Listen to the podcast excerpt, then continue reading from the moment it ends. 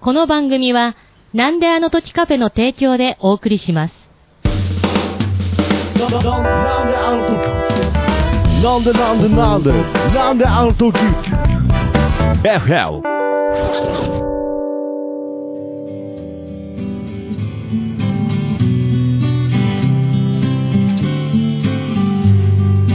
君の笑顔が素敵です君に笑顔が似合うから江口明の音楽屋は今日も始めます。はい、よろしくお願いします。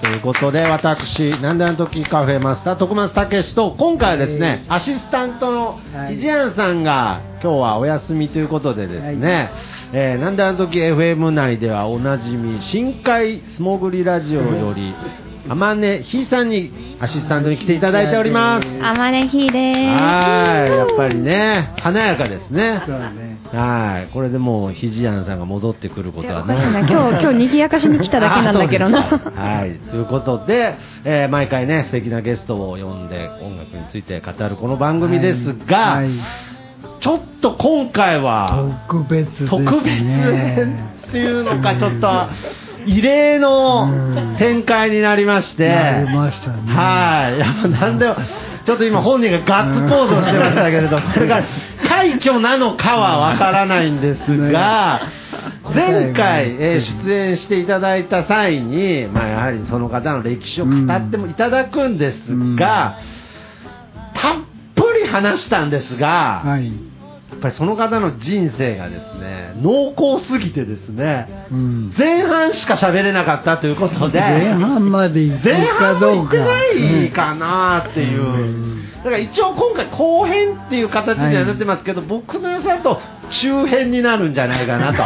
そんな予感がしておりますが、はい。ゲストこの方です。岡崎さんです。どうも。よろしくお願いします。よろしくお願いしますい。やいやいやいや岡崎さんが楽しそうでよかったですうん いや、なんかね、また呼んじゃってね、なんかちょっと申し訳ない部分もあったので、いや本当にね、こういうことができるっていうのはね、はい。ポッドキャストの面白さですね。そうなんですよ。うん。だからやっぱり、こう、僕も、やっぱり最初、ポッドキャスト始めた時の、やっぱり思いっていうのが、思う存分喋っていいんだやっぱそこだったので、うん。そういう意味で言うと、やっぱりこの思う存分喋っていいというこのポッドキャストの自由さを。岡崎さんが今一度うん。思い出させてくれたっていうのがあります。ああ、それはもう何よりですね。そうですね。うん。けどちょっと心がほぐれたなってことですね。それは。けどそんな岡崎さんでも遠慮はしてるんですもんね。ああ、そらね。そらね。あの、今のひっくり返った音ぐらいでずっと言っちゃうのが家だとして。わきまえるところはあるんですけそうど。ですね。いや、僕、まだまだ喋れるんじゃないかなと。はい。間違いないのは、はい僕がこれポッドキャストとかラジオとはいか出てきた中で、うん一番リラックスしていることは間違いないですね。いや、嬉しいですね。やっぱこの次元でいけるっていうことは、そういう場所がないと。解放できない。はいしかもこの難しい時代ですよ。なるほど。あみんなそんなことに触れてくれるなぐらいに思ってるところにね、なるほど。わかるんですよ。だけど、とことんそこにスポットライトをね、当てていくと。おそらくそういう時代だから逆に僕も、あん。ま格好つけてる場合じゃないなっていうか、ああ、なるほど。多分格好つけてるとこあるんで、まあ、それはまたね、アーティストとしてのその宿命だったりもしますしね。まあかっこつけるっていうのは好きだしねそういうのもね。そうそう、それが好き、うん。ああ、いいですよね。うん。いや、だから、まあ、今こうやってアーティストの方もね、こうやって集まってるので、やっぱり、どうなんですか、その、そもそも語ってくっていうことって、江口さんとか、やっぱり歌でできれば伝えていきたいっていう。まあ、それもあるけど、はいそうじゃない部分もやっぱりあるもんね。だから普通のこの会話の中で自分の思いを伝えていくっていうことだっあて、るねうんそれは普通にあると。うんなるほど。それはやっぱり岡崎さんでもそうですか？うん、あの、メッセージとかね、はいはい、メッセージとかあるじゃないですか。そう、歌の方がいい場合もあるし、はいはいはい。で、これちょっとちょ悪いけど直球なんだけどって言いたい時っていうのは言葉の方があ、いいのかなって、いう時も、やっぱりそれはあある。り、あるし、なるほどう。ん人間常にそういう感じがするんですよねうん。なんか主張してるにしても、何にしても、はい。子供だったらこう、わーってこう、ボディアクションで表現することも、まあ床でこう、そうごねたりとかね、できますけどね。うん。それ、僕らやるわけにいかないじゃな。いうですか。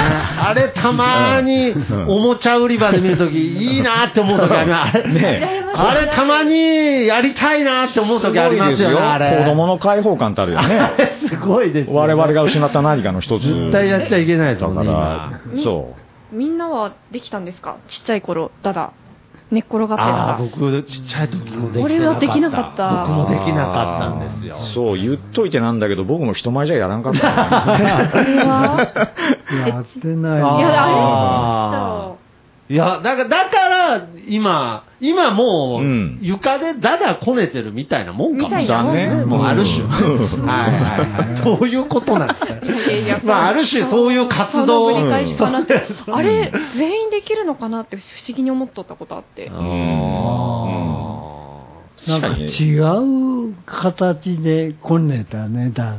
だいぶこねたようね。ん多分、これ床で嫌だ嫌だって言うんじゃない、うんあの、もっと内側の。いや、だからそれ、それこねてないですけどね、で、も、どっかにずっと残ってるね、それは。ああ、そうですか。だからどっかで、あの、親に反抗してるとか、ね。あーまあまあまあまあそうですね後からひょいと出てくる感じだったかもしエれない。ッチンの口から親に反抗って言葉が。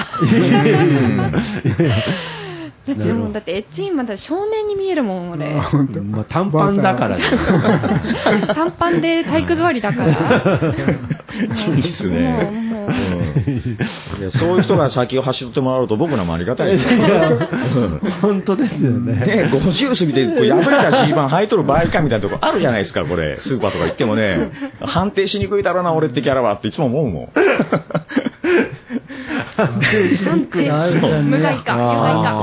にくい人だったね。ちなみに、岡崎さんのその、こう、髪のスタイルとかは、うん。結構ずっと変わらず、うん。今の感じは長いですか？長いなぁ。20、だ二十歳ぐらいからは、あ短くはしてない。え大体50年前の僕らのスタイル。ちょっと待ってください。ちょっと待って待って僕2歳の時って。なるほどね。あでも正解かもしんないですねこういう感じだった。あーえー、あ、そっから短くしたことはない。ないっすね。はあ、かうんっこいいですね。いやいやいや、それは、これね、はい。利点はね、あ、利点、はい。我々節約からかから考えると、その観点でコスパがいいわけですよ。ああ、はい。わかりまはいねえねえ自分で切るから。はいはいはいはい。でしかもね、自分で髪の毛切ってると、はいテクニックが上がってくるわけですよ。ああ、なるほどね。はいはいはい。で、最初はね、このジョキンって横に行っちゃうと、まあ、おかっぱっていうのが生まれちゃうかああ、ら、なるほどね。うんはいはいはいね、ちょっと嫌味的な感じになっちゃうんで、うんでどうやったらこう、すいたらそうなるんかなっていうのが、とか、シャシャシャシャと。縦に行くんだみたいな。ああ、なるほどね。それはいいんですけど、はいあの、自分で切ってますよ、ずっと。なるほど。いやー、ちょっと、なかなか今回も本編に入らな入らさそうないですねなので、ちょっと前回までのはいあらすじじゃないですが、まあ前回はその岡崎さんの、そのまあ幼少時代のね、うんそのとにかく、まあ、その、あのバンドですよね。あの、僕のバンド？いや、じゃないです。岡崎さんがあの大好きな。ブラックさん。あブラックサバスねあーブラックはいはい。はいに、マニアでハマって、うん出会ってから、うんその音楽にどんどんのめり込んでったという部分から、そうですよね。まあ、そのスタジオで、まあ、こう、アルバイトをしながら、うんあバンドのボーカルになって、うんうん。そっから、ね、うん一回ボーカルのバンドをちょっと、まあ、首、首って、はいはい。首っていいですかね、はい。首になったけど、またそこからまたうん。復活してと。か、うんうん。そういう、まあ、その、ライブハウス時代のはい。お話を、はい。いろいろ聞かせてもらって、なるほど。いいですね。それで1時間 40分ぐらい喋りまあしたね、。そうかそうか、そこは前回喋ったんだよね。そこは喋りました。そこおさらいやっといてよかおったね。さらいやっといてよかったやっといてよかった。いやもうほんで、なんだろう、その時代も濃厚すぎて自分が。なるほどね。うんただ、この、今時のコンプライアンス的なものから考えると喋れないことだらけなので、だ、なんか。ちょっとそれはそうですね。はい、そういう記あ憶のは。ー前半で、ポッドキャストは自由と言ったんですが、うんはい。いや、コンプライアンス、じゃあ、まあ、岡崎さんのコンプライアンスで、そうですね、緩めなんだけども一応わきまえてですね、まあ、ざっくり言うとですね、ざっざっくりなざっくりいきましょうかはいはい。あのーまあ、僕はだからエターナルイジャムっていうバンドをはい91年に始めて、はいで、92年にライブを始めて、はい。で、そこから、まあいっぺんメンバー抜けちゃうので、しばらくうじうじしてるんですけど、はいその時ずっと僕はライブハウスで働いてたんですよ。はい。最初はチケットのもぎりから。はいあ、ごめん、その前はね、そのライブハウスが持っている、えー、某レンタルスタジオがおあって、それが本郷にあったわけです。ああ、そうなんですね。えーそのレンタルスタジオ、僕そこお客さんで最初、はい、はい、はい。で、バイト募集みたいなものをライブハウスで見たんだけども、はい配属されたらそのスタジオだったんです。はい、はい、はい。はい普段自分がだからバンド練習とかしてる場所に、はいはい受付でこうやって座ってるおー、なるほ人、どね。はい。そこからかかってきて、はい。あのーバンドのメンバープラスアルファぐらいしかあんまその世界に友達がいなかったのが、はい。その、なんつうの、あの、練習スタジオでバンドで入る人、はいお客さん、みんな顔見知りになるわけじゃないですか。ああ、まあそうです。入り口にいるわけですからね。うんはい。それがやっぱなんか変わったきっかけというか、ああ、そうですか。それまでは自分大好きっていうこの少年は、はい、はい、はい。人のこと関係ないわけですよ。ほう。うん。ほう。あい、ね、威張っとるわけじゃないですよ。威張っとるわけじゃないんだけども、自分大好きで、はい自分一人遊びができるってなると、はい。友達別にそんなに重要って思ってない 少。年っていう。まあまあまあまあ、まあうんその話聞いただけで威張ってる感は出ますけれど。出ますかね、やっぱり。気にしてないんだもんね。いやいやはいはい。まあまあまあまあ。そうととにかく、自分が中心ですよね、やっぱ本り。当、僭越ながら、いやいやいや、それは大切だと思う。特に若い時はね。でしょうね、はいとんがっとったっていうこと、そういうことうんなんまあそうだと思いでしょうます。はい。それが変わってきたのが、あの音が漏れ聞こえてくるあと、はいはいはいはい。これすごいなっていうのが分かってきて、え、それはあれですか、単純に人の、人を評価できるというか、そのなんていうんですかね、自分以外の人間を褒めれるようになってきたってことですか？結果そうで。それは、その、それれまでっていうのは、はいはいはい。その、どんなローカルなバンドであろうと、はいプロであろうと、はい。すごい有名人であろうとね、はい情報で入ってくるわけでしょ？生体験じゃなるなくて。ほど。うん。なるほど。まあ、それそれがはもうテレビで演奏、ラジオで演奏してる音を聞いても、それは情報でしかないってことですか？ね、基本何かをだから返してなんで、ライブ体験ではなくて、もちろんライブを見に行きゃ別ですよ。はい。だけど、それがね、スタジオの練習の、なるほど。わかるでしょ？やっぱスタジオじゃないと出ない何かもあるから、はそれが分かって、あ。はい。で、すごいいいジャムをしてたんですよ。そのロックノールバンドだったか、ハードロックバンドだったかね。へあので、あーなんかこの人たちすごいなって、ああの、あ気づかなかったってことなんですよ、それまで。はい、はい、はい、はい、はい。それが毎回続いて、この人たちもすごい、この人たちもすごいってういうのが分かってきて、はい。いやー、俺練習しないとまずいぞ、これっていう。え、それはちなみにおいくつぐらいの時だったんですか？その受け20、21とか2かな。大学、まだ行ってたこと頃ぐらいに、そう、あの、ライブハウスとスタジオを絡み出して、はい。卒業したら、その、なんだっけ、バブルだからみんな、就職するわけだけど、はい。僕はそそれをねうん、スルーして、スルーさせていただいて、はい、はい、はい。ミュージックファームにバイトでね、入って、一番感受性が高い時期だと思うんで、はいそこで吸収したのはすごい大きいですね。へうんーなるほどね。最初に鼻折られたというか。はあ。僕あの、頭だけはね、その音楽理論的なものがちょっと入っとる分、はい。解釈ができるから、はい何でも、あ、このバンドってこうだよねとかってうん。いう嫌なやつだったんですよ。今思うと、うん。お前は何を、何の結果残しとるんだっての。を、いや僕まだ何も残してないんですけどみたいなね。はいはい。まあまあまあまあ、けどそうやってね。そうそうそう。は。い。それがやっぱ、ああ、恥ずかしいってなってきたのが、そんなこと言っとる場合じゃないなって、焦って、はあ。それによって自分自身も磨いていかないといけないというか、もっと練習しなくちゃいけないって思ったんですそうなんですよね。ね。はあ。あの、客観的に自分の演奏とかね、歌を聴くことって、はい録音するまであんまりない。はいはいはいはい。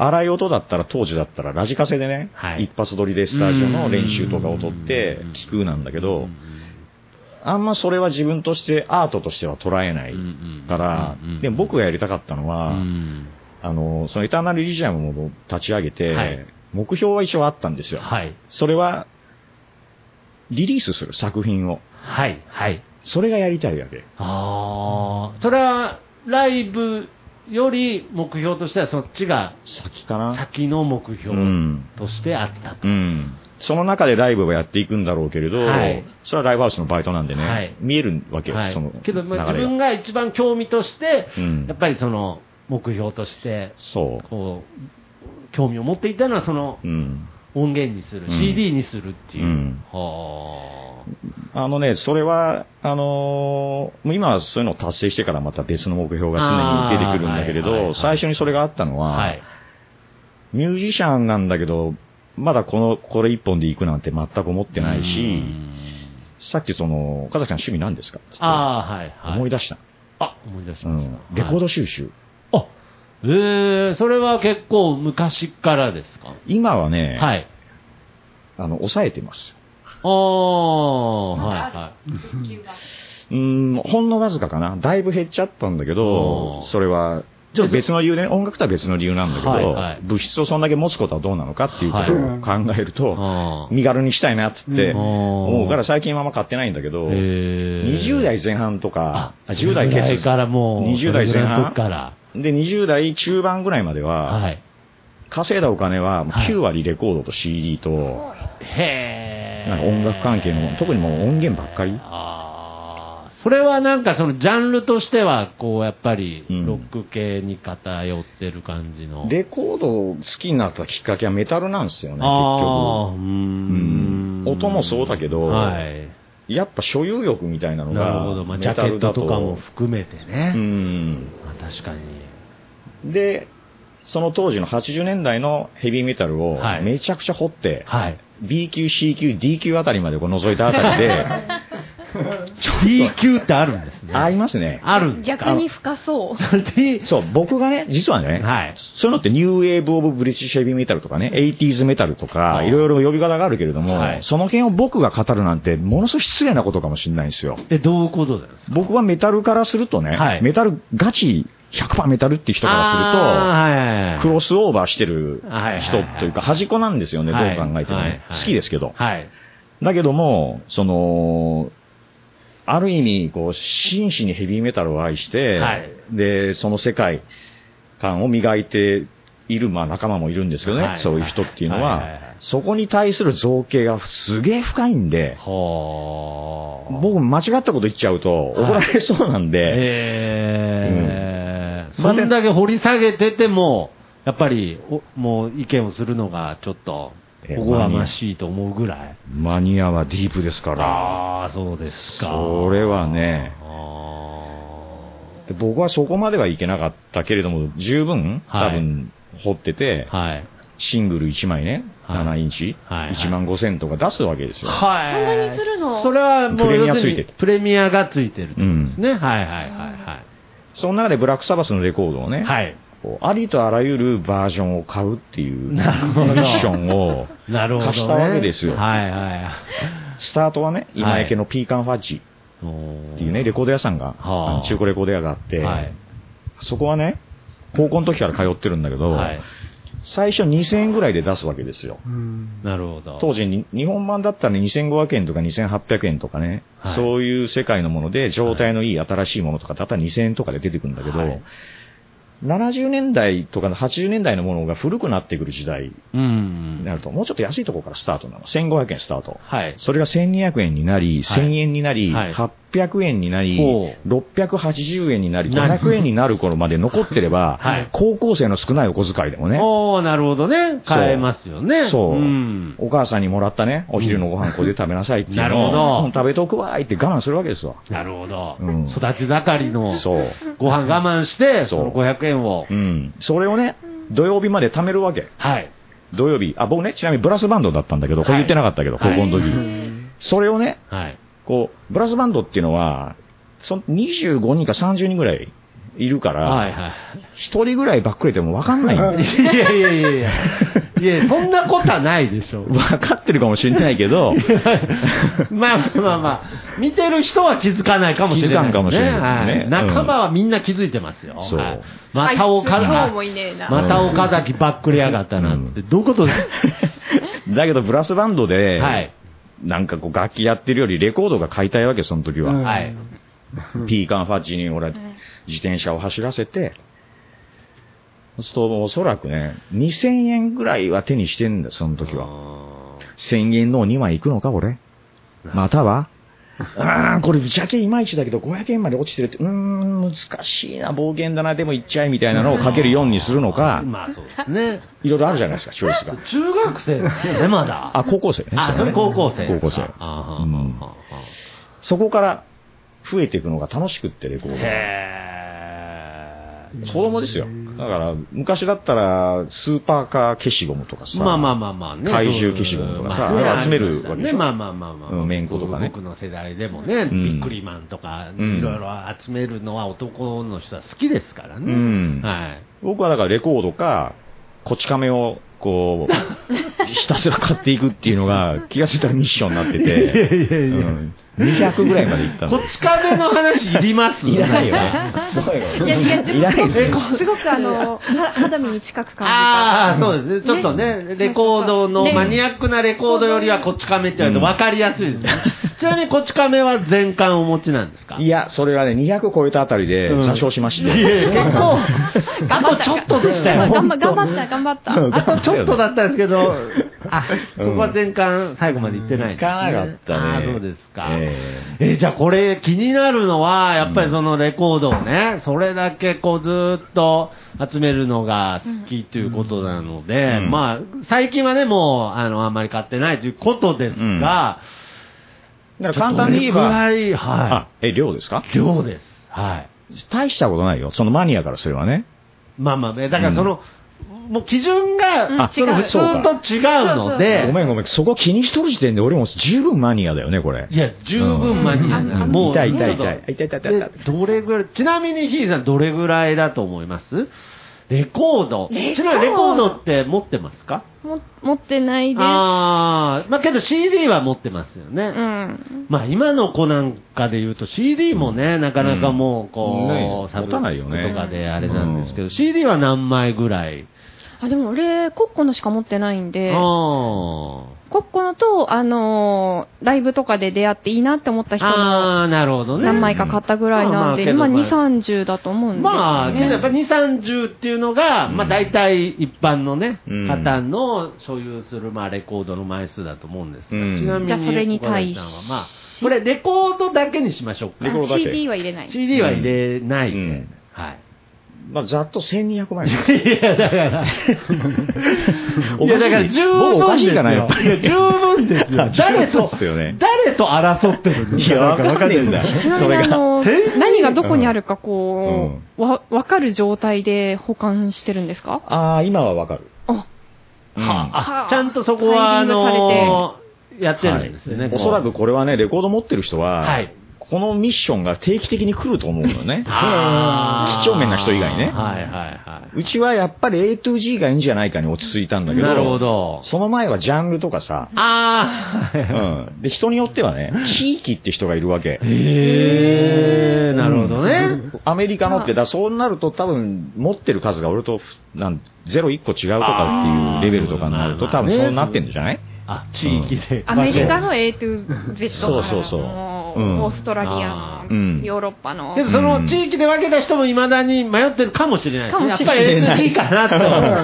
どこに入れようっていうテーマがね。ああらあの人どどこどこだったっけ？今うんまあでもその量をファイリングしてるってことはそれだけ愛が深いんですようねん。あーでもね、その愛もね、うん永遠じゃないなって気づいた。レコードの話ですよ、これね。レコードですよ。はい。はいうんその、レコードをめでる気持ちはわかるはい。し、けどね、はっきり言って CD が出てきて CD を買うようになってからは、うん。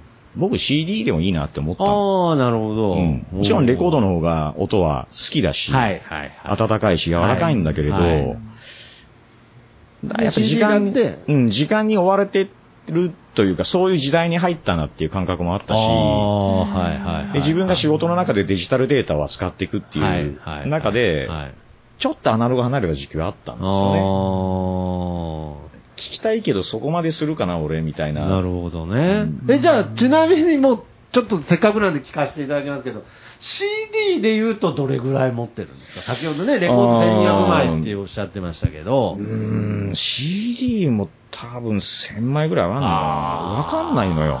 数えないからさ。うんうんうんそうですよね。もう僕ぐらいからしたら、しこの世に CD って1000枚あるんだって思うぐらい それはさすがにあると思いますけど。種種類のもうね、ん。江口さんとかどうなんですか？そのレコードとか。持ってないよ。持ってないんですか？さすがじゃないですか、もう、堂々たるそのな、ね。な、持ってないんですか？そそれこそ、あのね、この前あの、江口さんの、えーデビューのレコードのはい。ジャケットをね、うんあの、デザインしてくださった。うんうんはい。あれ、あの、山田正彦ね。そう、山田正彦さんのデザイン、ジャケットデザインしていただいて、あれ、あの、ネットとかで、ちょっと高く売ってましたから。うん。ろ6000円ぐらいな、そう。ね。あれも、持ってないんですか？自も分。う、あとね、はい。もう僕今家にいるからね、家にはあるかもしれないけど、今はな家出してるんですか今？何にも持たない。だから持ってないなうだ、うん なるほでもど。友達がそれ買った人がいてね、うん持ってくれ。なんかあれば貸してねいいろんなところに自分のクラウドがあるみたいな、うん。だから、もともとけどあんまりこう、その収集するようなタイプではないですうん。ね、江口一さんは。時期ね、あの、FMI 仕事をしてた頃は、はい。見本番がいっぱい来てたからね。そういうので結構枚数はあったけどうん自分で買ったのはなるほどね。まあ、それはちょっとこう仕事でも、うんむしろもらうっていう感じだったんですね。でもそういうのもなんかだんだん処分しちゃったけど岡崎さんは全部持ってるんですよああ、処分どしてないうなんですか？取ってありますね。あ断捨離してないんだ。なんか特にイメージですか？アナログレコードとかだと、またちょっとその保存する、まあ、こだわる人だと、だいぶ、その、保存、状態。とかすごい気に。実は処分というか、はい。あのーもう多分聞かないから、うんこれはレコード屋さんに売って、うん次の人に回そうっていう風に売ることはあるんですよ。あそういう断捨離はしてる。多分一生聞かないなっていうのがもう出てくるからなるね。ほど。だけど、その自分の近いところというか、例えば仕事をした相手とかね、そういう人からは来たものは、まあそうですうね。ん、だからそれがあると思い出すじゃん。はいはいはそれが大事っつうかい。、なるほど。多分ね、ドライなとこもあるんでね、そういうものがないと、はい。忘れちゃうけど、上書きされちゃったり すると、お久しぶりですって言われた時にね、あーあれだっけ、どうしよう、お前が、ほんと、うんで、で、なんていうか、こう、気使うからね、こっちもね。はいはいはい合わせて、はいあの、微妙な感じで、はいあの時はね、なんつって。なんつってうんちょっと合わせるじゃないはい、ありますね。あります、あります、あります。ですはい。でそれが、あの、例えば電話とかかかってきて、はいで、この人の詳細を思い出したいっていう時に、その CD とかね、あー、そうするとやっぱりこう、はっきりとこう。すごい思い出されるの。いやー、なるほどね。うんいや、音楽って僕そういう力があると思います。うんあの、ちょっと話が違うかもしれないですけど、当時流行ってた曲を聴くと、うん当時の思い出が全部フラッシュバックするというか、うんなんかその感覚っていうのは。紐付けられてますし、ね。なんか勝手に紐付けられてるんですよね。うん別に僕当時ザードとかすごい聞いてなかったけど、ザード聞くと、これマラソンしとった記憶が蘇ります。いやマラソンはしてなかったんですよね じゃあ、ザードの負けないででもですねが、はいで、もう校庭をいつもぐるぐる回ああ、そうなんですね。してたんですよ小学校の時にもうすごいパワハラですね、もう。もうねそういうね、記憶が蘇り、ありますよね。一瞬でふわっとあね。るある。音楽とやっぱこう、紐付けられてるんでしょうね、音と。人混ざったオリジナルだったらなおさらですよね。なるほど。でですね、はいはい。で、うん今、そのスタジオのあそうだアルバイト。今どっからレコードどうあ、レコードに逸脱してたなんでまあまあまあまあまあまあ、もう、そうだ。だから僕は、はいエターナルで最初に達成したかったのが、あ、そうですね。そう、自分のレコードを作りレたかった。コードを作るということです。はい。現実的には自分の CD を出すっていう風になるんだけうどん、それをやりたかったの、その遊び。あ、その遊び。うん。楽しいじゃん。これあえて言いますか、その遊びと。うん。うん。もちろんアートですよ。はい。アートだと思うけれども、はいはい。やっぱりそれって、ごめんなさいね、ぼ僕もなんか細かいこと聞いちゃったんですけど、うん。そのアートワークというか、そのそういうのも全部含めての、うん。なんか、そうなった結果ね、ああ、はいはい。それを最初にアートワークやる人がいたならいい。違ったかもしれないけど、あはい。いなかったから、ええあ、周りにね、はい。そのくせ、なんかあるわけですよ、イメージみたいなものが。ねはい。こういうふうにしたいみたいなものが。はい。そのタイミングで、マッキントッシュのコンピューターがライブハウスに導入され、そろそろ PA に飽きてた僕は、はい。デザインやる人いるって言って、えー。あーい、僕やりますっって、ー。そこからもういきなりグラフィックデザイナーみたいな感じえ、でじ、ゃあその1枚目のアルバムのデザインは？自分で。ええあ、なるほど。うんで、まあ、おもちろん音も自分で作って、うんその作品を作るという。そうですね、それが、はい。お、い、お、お、これなんですよ。これが、ファースト。なるほど。いやー。これはまあ当たり前ですけど、当時のデザインのまま、うん当時の版だよね、だからこれ。はい、これが 90? 94年リリースか4な年。92年に撮って、はいお蔵入りになりかけてたところを出してくれた人がいるんですよ。あー日本版であこのピンボケの僕がいるじゃないですか、ここに。あーヒゲなし、ヒゲなしの僕がね。ヒゲなしの。ちょっと今と全然、ちょっと印象がちょっと違いますごね。つい。うんうん。はい、まだ元気な頃です強ね。そう。なんかワンパンで乗されそう。いやいや、なんでなんで殴られるようなことしたんですか？はい。なるほど。ええなるほど。まあ当然ロゴとかも自分でやって。そうですね。やっぱりこの達成感っていうのはやっぱり強かったですか？この形になった自分の、まあ、う好きなことんが作品になるっていうのは。それがね、出来上がった時に、はい。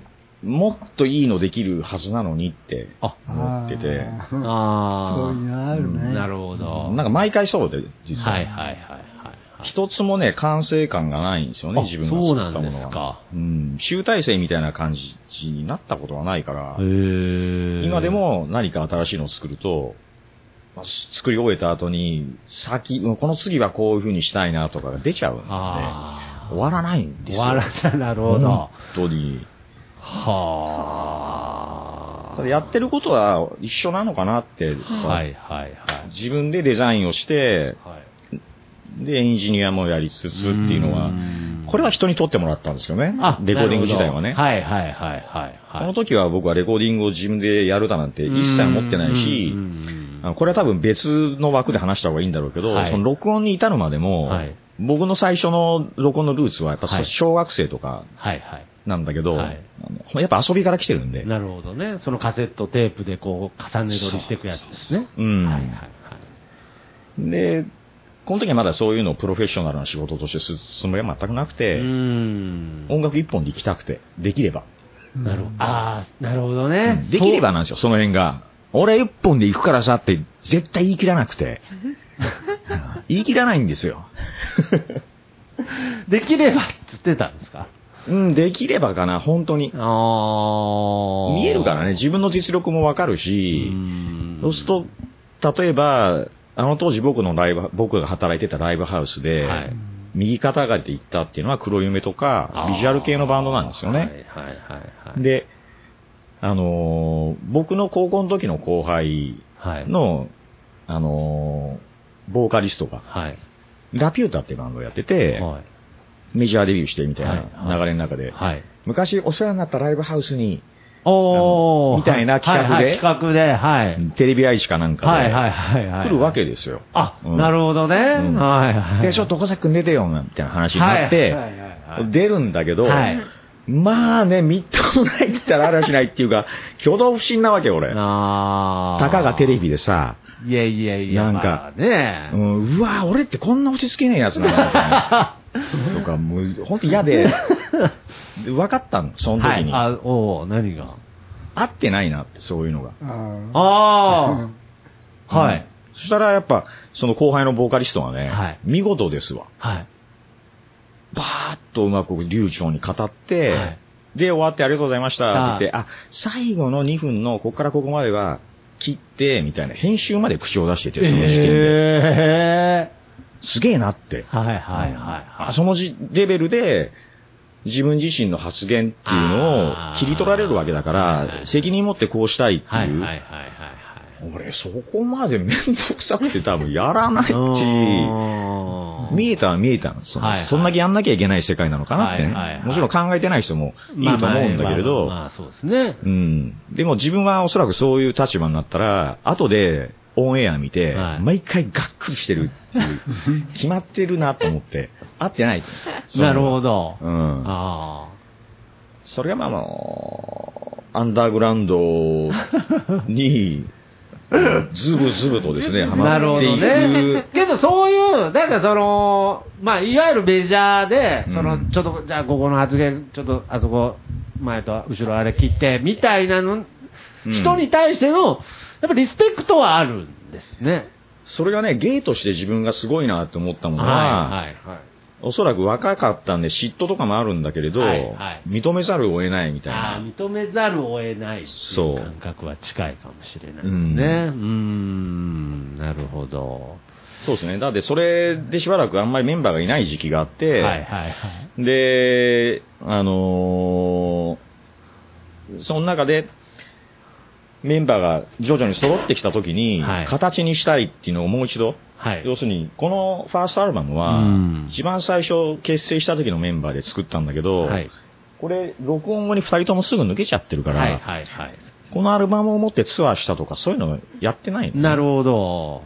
出しただけで、まあ、その、まず CD にすることが目的だったっていう部分がある種こう、体現されたというか、うん。なんかその思いがうん、そのままちょっと乗っかった部分は、まあ、その結果論になりますけれどね、うん。あったのかもしれないですね。そうですね。うん。初期衝動みたいなものがこの。時にはいあるから、はいまあ、達成はできたというね、自分の中での初期衝動は、うん。CD になったことでね。うん。で、まあメンバーが抜けてしまって、うん。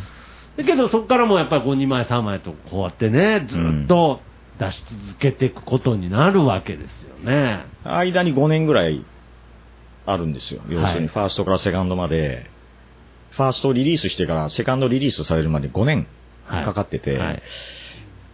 その時に巡り合った人間関係とかもすごくってん、今でも続いてる関係とかもあるし、はい。おそらく初めて自分はメンバーが揃ってない時に、ちょっとベースで手伝ってあげるよみたいはない。セッションしようよって誘ってくれる友達ができて、あの、対バンしたり、僕にギターを教えてくれた人とかね。ん。で、覚えたの。ジャムセッションってこんな楽しいんだって。あんまり決まりをガチガチにしないで、はい。3コードとかで楽しもうよっていうところから、で、またそういう音楽を中心にしてるバンドとかも聴くようになったりとうか、ん。聴く音楽性の幅がすごい広がっていった時期で、はい。で、レコードをあまり買わなくなっていった時期にも重なっていくんだけれど、それまでレコードを収集するっていうところに情熱を向けてた僕のはいキャパシティを、はい。だいぶ音楽そのものに持ってこれた。うんで、初めて人と合わせることの楽しさっていうのを覚えて。で、そろそろじゃあエターナルっていう名前でやりたいなっていうのがまとまったのが97年とかかな。で、あのーまだ作品を作りたいっていう欲望はすごいあるわけだから、ねはい。デモテープから出直しなんですよ。はでもそのデモテープをね、それは96年か97年ぐらいの夏に、えー7月、8月、9月、はい連続リリースっていう、うんうんなんか連続リリースって面白いじゃんっていうか、かっこいいじゃんって、うん思った僕がいて、やってみたかったわけ。めちゃくちゃ大変だったんだけど、やってみたかったですねやってみたくて、夢キラキラ少年ですね。そう。うんそれをね、全部自分で録音したの。初めて録音だよね。ああ、はい、はい。人のバンドを撮ったことがあって、はい。あのーデモテープとして発売されたりとかしてたんだけどうんうんうん、僕が自分自身の音楽を作品として、あのー作ったのはそれが最初で、当時はどういう形のレコーディングスタイルなの？もうそのレコーディングスタジオうん。の、レコーディングスタジオの機材は使ってなくあて、そうなんですか。レコーダーはカセット MTR、4トラックのあね。MT はいで卓は、そのライブハウスのは卓を、そのライブの営業が終わった後だよね。ん。それを黙って使って、ああ。だはい内緒でね。時効時効。そう。はいはい、黙って使って、はで、あのー少しマニアックになるんだけれど、カセット MTR って4トラックしかないやつだから、ドラム取って、ベース取って、ギター取って、歌入れて、で、済みはいいんだけども、はいはい音で取りたいから、やっぱ。うん。そうね、1トラック目、2トラック目、ドラムステレオで入れて、はい。で、3つ目、ベース、4つ目、ギター、バッキングとかっていうのを、はい。はい。い。っぺん、外に出すわけ。なるほどね。はいはい。はい。それが小さい、ダットのウォークマン。デジタルオーディオテープっていう、はい。当時一番音がいいって言われてたやつ、はい。はい。それを要するにステレオ2トラックに落として、はい。でもっぺんカセット MTR に、はい。まだ1番2番に入れるわけ。そうすると3番4番が開くでしょ、はいはい。うん。そこにギターソロ入れて歌入れてなるほど。でミックスダウンして、はい。またそのあのダットウォークマンにあ落としてマスターができるあ。なるほど。はい。そこからマスターのカセットを作って、はいメンバーにも配ってしかも連続リリースですからね。そう、はいみんなダビングしてきてくれよなんだよね。間に合わないし、とかって言って、はいはいはいいつもギリギリだから、はいあ、これも今でもね、俺締め切りはいつもギリギリっていうか、はい。あの、海外のレーベルの皆さんには頭本当下げなきゃいけないけど、締め切り守ったことないんだ、俺。本当なぜかちょっ、それギリギリじゃないじゃないギリギリじゃない守れてないじゃと、ない守れてないんですよ。一つも守れてない。ギリギリ守れてない。守れてないんですよはギリギリ守れてなくて、ええまあまあけどやっぱりそれで追い込まれないとっていうことですね。本当そうでね。だらしないくせにアーティストとしてのこだわりがね、人、最高じゃないですか。ずっと最高ですよ。そうですか。ありがとうございます。徳さん、岡崎さんのこと好き？好きっていうか、なんか、単純に参考にさせてもらってます。はい、なんかあの、当リアルに見せましたけど。ひたすら参考に、なんかもう、江口さんもそうですけど、やっぱりなんかこう、ねえ、なんかその自分の感覚で生きてたりすると、ねえ、うん。やっぱりこう、僕は不安になったことはないですけれど、うん。参考にするものがあまりないので、うん。やっぱりこう、江口さんとか、岡崎さんみたいな人に偶然出会えると、まあ全部、これでもかこれでもかっていうぐらい共感する部分とう、ん。まあもちろん性格もキャラクターも全然違うんですけれどうん、やっぱりこう共通点っていうのがすごくあるのでうん、で、僕がやっぱ一番すごいなと思うのはもうこの僕、岡崎さん、江口さんっていう構図式になってますけれど、やっぱり、この43まで自分を通して生きてこれたっていうことに対しての満足感はあるんですようね。ん。けどやっぱり、ピンチもあるんですよ。もう、要するに簡単に言うと、あ、やばい、社会に負けるかも。社会に、うん。社会に屈さないといけないかもっていう、うん。まあ、大そんな大ピンチはないですけれど、うん。瞬間があった時に、大ピンチなかったの本当に？この方々は、それを全部乗り越えてきたのか気づいてないのか、む無視、無視してきたのかわからないけれど、うん。少なくとももう江口さんはもうすでにうん。ここまで行っちゃってるわけですから、うん。すごいですよ、それは。もう駆け抜けるしかないじゃないですか。もう、わかんないね。そうそう。いやだから、岡崎さんぐらいの年齢だと、もう一山二山うん。あると思うんですけれど、うん。けどやっぱり江口さんの話とか聞いてると面白いなと思うのは、うん。やっぱりこの70過ぎてからでもうん。気づいたことがあったとか、うん。なんかうん考え方が変わったとか、うん平気で言うわけですよ。すごい。いやいや、もうそこは達観してくださいよと。何まだ学んでるのか、みたいなね。少年、少年。死ぬまでね。死ぬまでですかうんいやだからやっぱり単純にそれは、まあ参考というかなんかまあ見ててねうん、やっぱ嬉しい、嬉しいですね。だからまあうんもちろん好きなんですけれど、なるほどね。うんまあ締め切りをも守らないと。そう、脱線しましたけど。はいはいはいはい。でもね、それが生きてる醍醐味だもんね。どこの話ですうんか？あの締め切りの話ですか？違う違う。違う違います。学び続ける要するのところ。にね、あの、うん、自分に出会ってる。ああ、自分に出知会う。らない自分がまだいた。こんな自分いたって、それうんが楽しいこととなるんだよね。いやー、これは働ねい。た。うんいやー、すけどそれは、すごくわかりますし、素晴らしいことだと思いますけれど、やっぱり僕、僕なんかよく自分のことをなんかその、変人と普通の人のハーハーフみたいな。なんかちょっとそういう感性が、でもね、ハーフでも変人だよ。そう。そうそうなんかね、やっぱり変人に憧れた変人だったので、うん。なんかこれ変人あるあるなんですけどね、変人に憧れて変人になったけど、その後変人って言われるのが嫌になって、一回普通に見られる努力したりとか、なこう謎のルーティンをこう繰り返してたりするんですけれど、やっぱりじ新しい自分を見つけるっていうことに、逆に、まあ、臆病な人も逆に多いんじゃないかなとも思いますけどね。まあ、それをシンプルに楽しいと言える江口さんは、もちろん僕は自然だと思うんですけれど。うんもちろん逆あるね。んだからどっか諦めてもそこはそっとしておこうかってそう思うことあるわね。うんそうなんですよね。でもそれ生きてるって言えるっていう感じもちょっとああーいや、僕、新しい自分って大概キラキラしてると思うんですよね。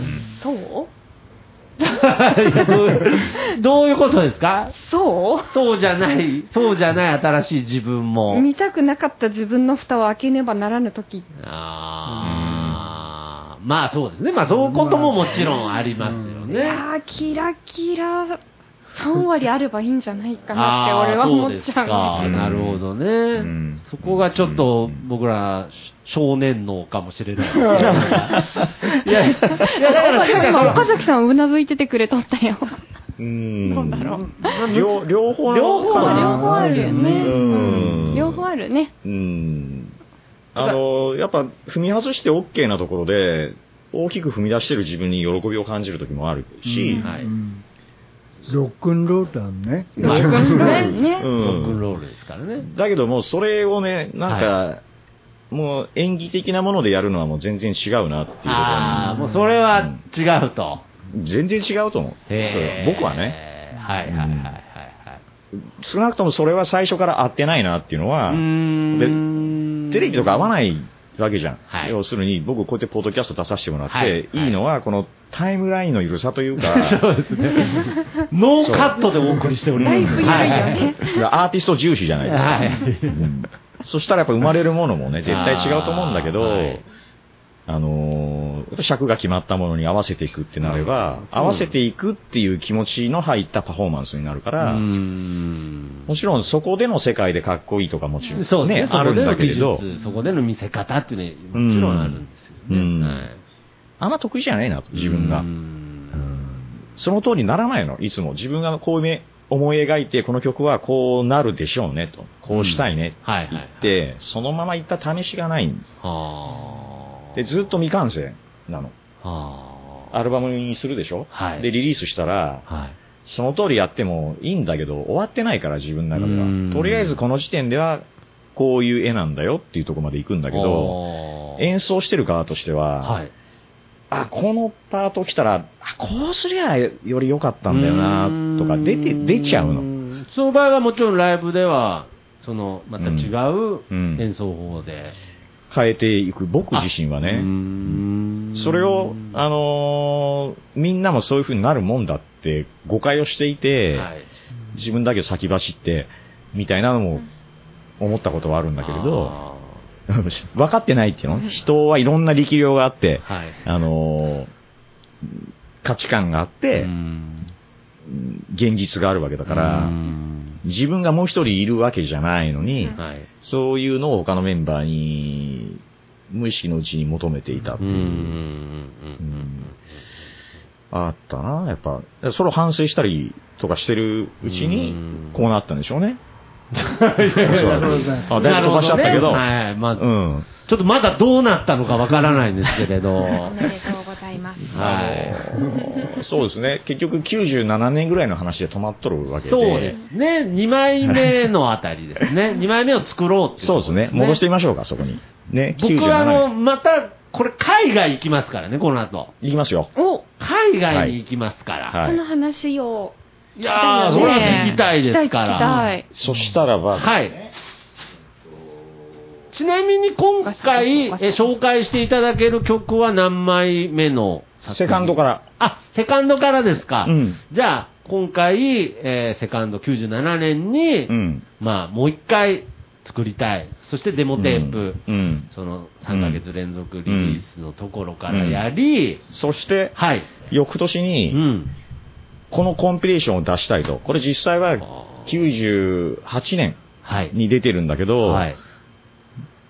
入院しちゃうんですよ、僕。あ、体壊しちゃって。11年に1回の。11年に1回のね最初のやつが、。それはやっぱ急に来るもんなんですか？前兆っていうか。あー今思えばもう1年ぐらい前からね、あの、お腹痛いなとかさ、あったんで、痩せているな、俺とか、前よりいはいはい。はいはい。で、クローン病っていう病気にかかって、はいはいかかってというか、あのそういうカテゴライズに入ったというか、はいはいまあ、お腹痛いし、熱あるしとかで、ああの、病院にお世話になって、はいで、難病指定みたいなやつなんですよ。難しい病気だから。うん。で、1ヶ月ちょい入院してう、んその時に待ってるわけよ、メンバーが。なるほどね。うん待ってたよと。でね、退院して3ヶ月後ぐらいにライブがあって、その時までリハビリっていうか、とにかく練習して、で、筋肉なんて全部落ちちゃってるし、はいはい。一からやり直して、はいギリギリ間に合って、はい。うんでそうなるとね、若いんでね、うん。復活してからは早いわけ。おー、はい。でも、ビンビンなんで頭とかも、はいガンガン冴えてて、新曲どんどんできてくるし、あーで、このバンドをもっともっと、はいあのーいいメンバー入ったなと思ってたし、そう待ってくれてたメンバー。そう、今思えばね、はい初めてソウルみたいなものがね、うん入った時だから、はい。なんか演奏も立体的になったというか、はい、はい、はい、はい。いいなって思ってたし、はい。で、このコンピレーションを作ろうって。はいなぜかって言ったら、そのドゥームロックとかストーナーロックっていう、あの、音楽が日本にあることがほとんど知られてないし、はい、はい。僕がここに至るまで、その92年からエターナルライブややり始めて、まあ、6年？はい。で、あの、自分たちが何か動かない限りは、うんメディアは何もなね、動いてくれないっちゃあれですけど、うんうん商売になんないんだから、引引っかからないわけで。はい、はい。だけど海外では、かなりシーンっぽくなってきていて、おーはい。だから僕らは、あの、ちょっとひねてね、僕はね、はいちょっと、あの、日本なんかどうでもいいやなんつはいって、。はい。あの天の弱的にはい思いつつ、常に海外に新曲できたら、うんうんうんテープとか送って、ね、テープチェンジですね。うんはいで、レーベルとかと付き合いとかになっていくんだようね。んで、日本のバンド、4バンド集めて、ドゥームロックのコンピレーションを作ろう。で、これで、うん。向こうになんかアピールすれば、はい。この先変わるんじゃないかって。結果そうなったきっかけが、こあのドゥームセーリステーションっていう、ココンピレーション。で、僕のレーベル、購入コピアレコーズ名義で、出したととか、その、そのレーベルの真似事みたいなものも始めた時期で、はいはいはいはい、うん。はい。なるほど。これ、4組が参加してる。4組参加4組。これ全部名古屋のバンドだったんですいや、名古屋僕たちでね、で、僕ら以外は、あのー、チャーチオ・ミザリーって東京のバンドで、このバンドは今一番イケてて、はい。世界的な活躍を彼らはしていて、その僕らが海外ツアーやったっていう次元よりもはるかにはるかにサイズの大きい、ん結果も残してるしうん大きいレベルと契約してっていうかっこいいバンドです。で、あとミラーカ、大阪のバンドあ、でベレニス、当時、当時は大阪だったのかな。で、三重県とか愛知とか、あうんの、この辺のメンバーもいてっていう。あそうなんですね。じゃあまあ、その、ジャンルの中ではもう本当に、その、選抜というかもう、まあさに。のね、選抜どころか、こんだけしかいないんだよ。マジで。先駆け隊みたいな。ああ、もう、そう、ここにエン、全員集まったぐらいそう、エントリーしたら、もう、スタメンなんだよ、これ。あ、そうですか。そうよくあの、うちのぼ母校のアメフト部があったんですけれど、うん今度準決勝っつったから、うんすごいねっつったら、うん1回戦だっつってましたね。最初から4つかよ4みたいな。校しかないらしくて、うんはいちょっと似たようなもんですよ。いや、でなんかそこそこに準決勝っていうのが可愛い。えそうですね。いやもちろんね、その、僕らの、そのカテゴライズされてるとことクロスオーバーしてて、似てる音楽とかっていうバンドはもちろんいますよ。はいはい。この時点で成功してるバンドもいるんだけど、あの、なんか細かくカテゴライズするのは、コレクターっていうのは好きでして、我々。なるほど。ええはいそこで言うとこの4つだったんですよなるほど。それはやっぱりもうこの4組はそこはちゃんとシンパシーを感じそうですね。れてた、その4組なんですね。ねえ、そうなんだよね。うーんそう、その後だから、やっぱ友達関係は深くなったんで、あこれをやったことによって。はあ。うん。まあ、その中でその東京のそのバンドの方は、うんうん今でも活動されてるってことなんですすごいですよ。あ、今でも？うん。あ、おはようございます。すみません。あ、こんにちは。こんにちは。いや、なんで、なんで威圧するんですか？い。いや、なんかちょっと怖かったんですけど。え、何？ああ、そうですか。礼儀正しくしてました。はい、すみません。ありがとうございます。なるほど。うんそうか。いや、なるほどね。え、じゃあ、そのコンピレーションアルバムと、じゃあ、そのセカンドアルバムっていうのが、まあ、時期としては重なる。そう。すごく近くてね、はいあの、今日この後聴いてもらう曲は、はいアルバムのバージョンを聴いてもらうんだけど、はい録音したのはこの時期なんですよあ。で、ここにも入ってる。はい。うん。なるほど。だ僕が最初にどうなんだろうな、あのーアートワークもそうだし、ギタリストとしてもそうだし、はい。あとそのコンポーザーとしてなのかな、そののアルバムトータルで、要するにプロデュースなのかな。はあ。うん。で、それを、これはプロデュースで、これがディレクションでとかなんていうのは関係ないわけで、はい。ここに持っていくためにどうしたらいいかっていうのを直感で、うん。はあ、まあそのセオリーなんかまだ全くないけれど、うん。まあ試行錯誤しながら、うん。まあ、ここまで持ってったと。そう、俺は自分でね、やっぱりその例例えばですけど、なんとなくこう、岡崎さんから僕が感じるものとして、うん。レーベルのなんか真似事もちょっとやってみたかったなんていううん。表現しましたけれど、うん。やっぱりその遊びとしてというか、なんかこう、うん。やっぱり興味が湧くと、やっぱり、とにかくやってみたいっていう、まず。そうだね、このシーンを僕は、まあ、愛してるんで、なるほど。こういうことをね、やる人で成り立ってるのよ。うん。だから本当俺は感謝でね、自分一応レーベルやってるんですけど、はいはいはいプロモーションなんかろくにしやしない、はいで、そろそろ納品してくださいなんていうの、本当ギリギリになって、うわー なんてやってるぐらいね、はい。あの、やっぱ上手くないわけ、僕はそういうのがね。はい。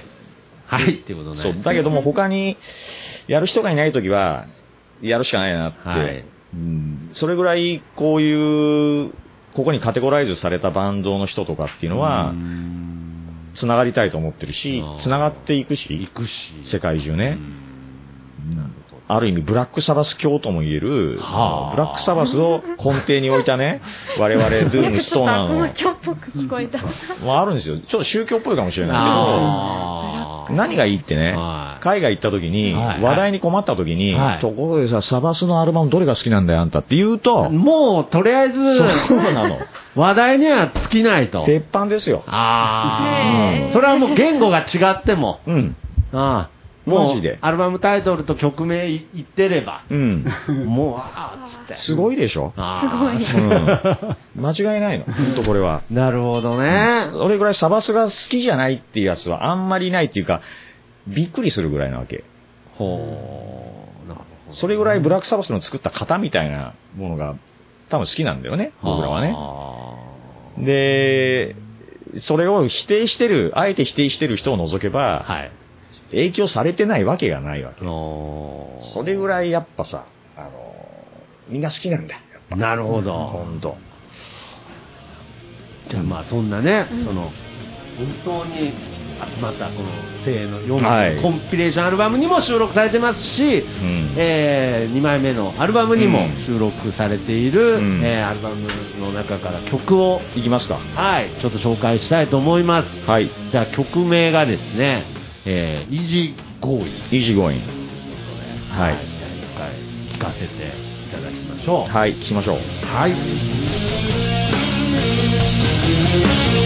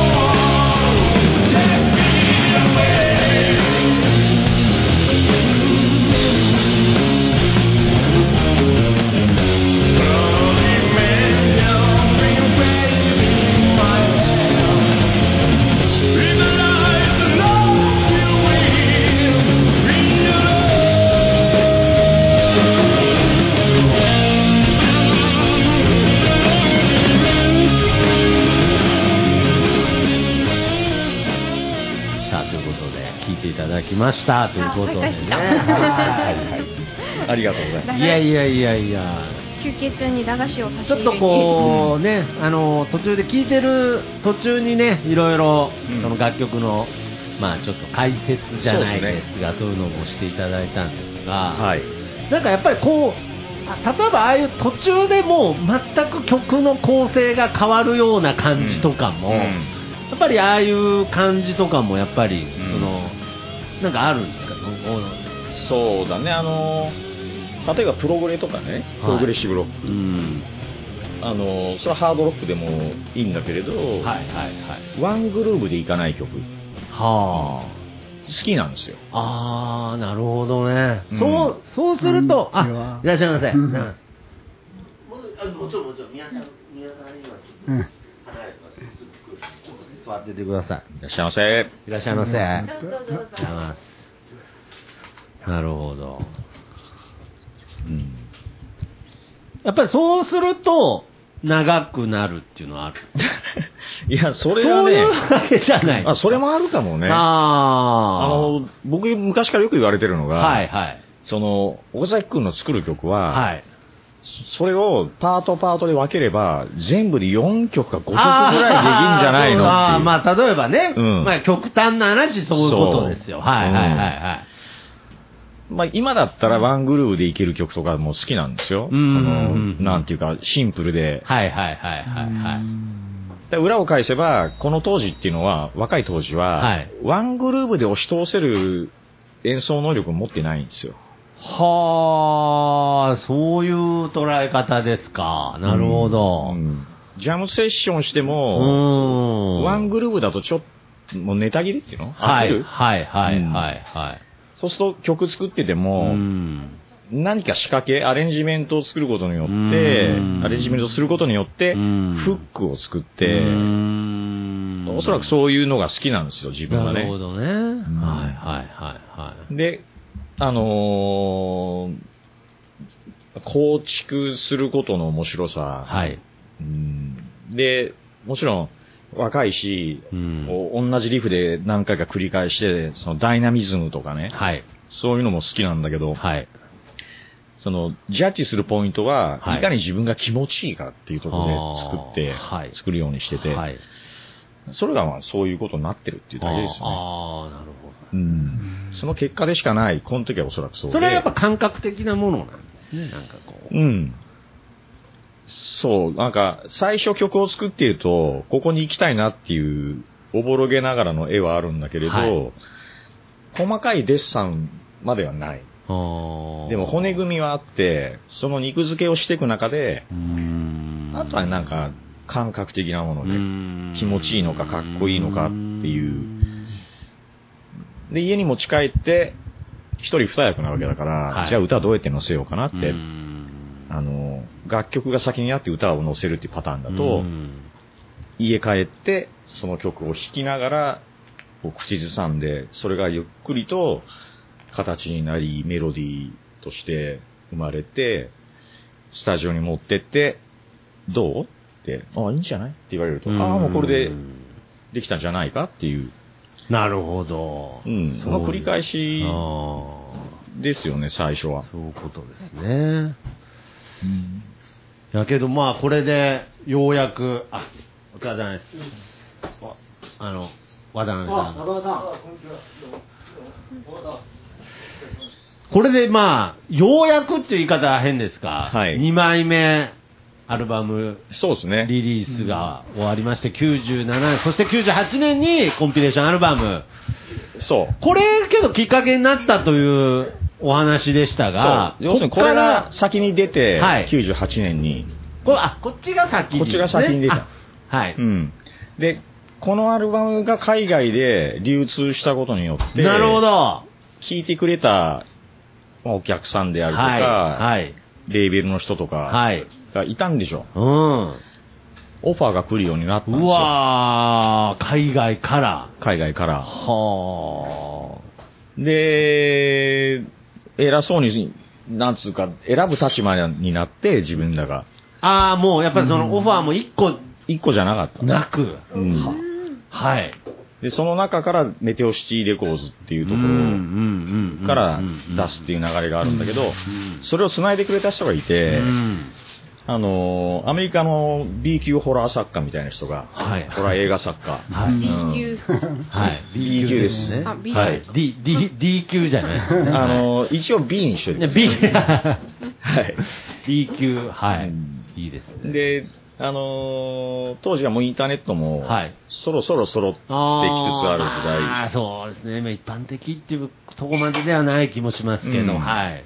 メールでやり取りって変わってたわけです。それまではね、ファックスとか電話まあ、直。だったのが、はやっぱコミュニケーションが早くなったんい。で、はい。あのーいきなりメールが来てね、はい。で、エターナルの曲一曲使いたいから、はい。なんか欲しいってはい突然来るわけ。はい。はい。でよくわかんないけど、はいあのーなんだ、映画を作ってるんであれうば、ん。イメージをちょうだい。うんうん。画像でいいから。うん。したら、あの、たまたま、わかんないけど、あんま残酷じゃないシーンとかが送られてきた。はいはいもちろん残酷なやつもあったんだけど、はいはい。あの、僕あんまりホラー、掘らない、あれ、あ、ほら、掘らない。あららあらら。いや、あらら。やっちゃってるいやいやいやいやたまたまですからね。踏んじゃいましたけど。親父ギャグじゃないですよ。ははいいはいはい。なんだけど、うんあの、あ、これなら曲作れるなって。あ、おー。で、そこが発端となって曲を作って、で、リチャードって言うんだけど、いリチャードに送ったら、あ、かっこいい。おー。でも全然映画がね、はい完成しない。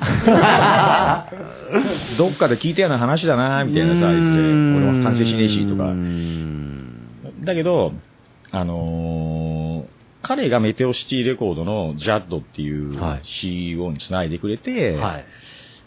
で、その映画が出るも出ないも関係なくアルバム作ろうよって言ってくれたんですよ。よ。ですぐ出したいから、はい今あるマテリアルだけでもまとめてくれるぐらいの勢いで、はい。はい。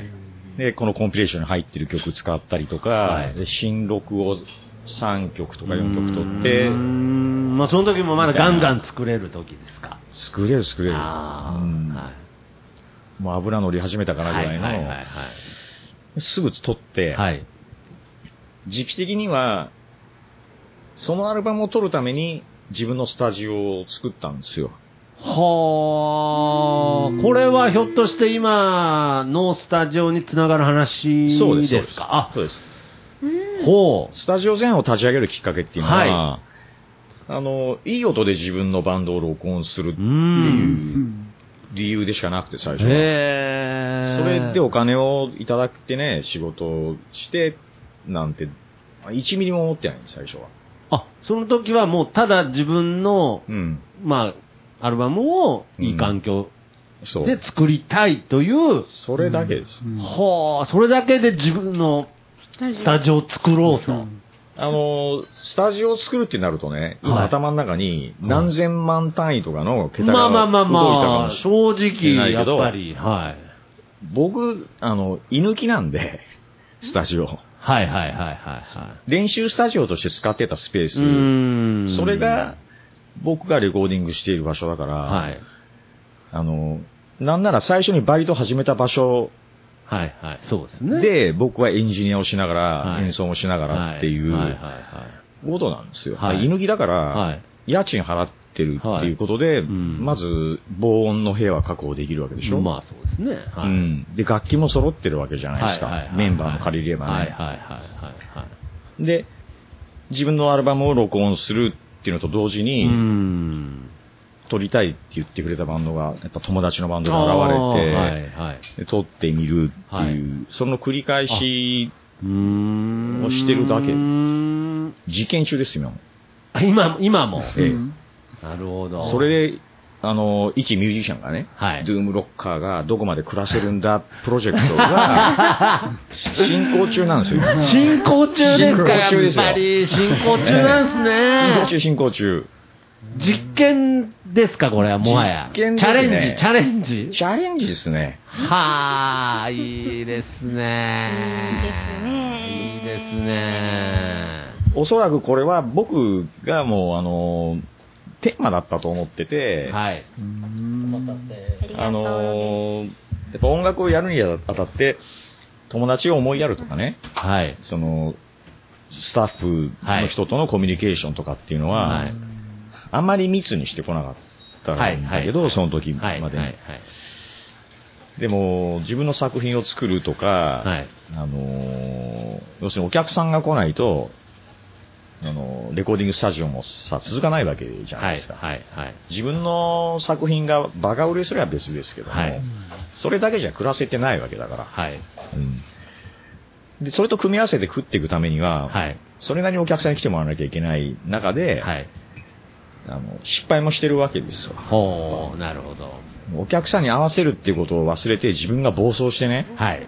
ってなると、忘れてね、忘れちゃったんです忘れちゃって忘れちゃったんですね。あの、力入るあまりですよ。はいはいはい。悪気はないんですよ。悪気はないです私たち。いいもん作りたいだけですからね。そうなのはうん。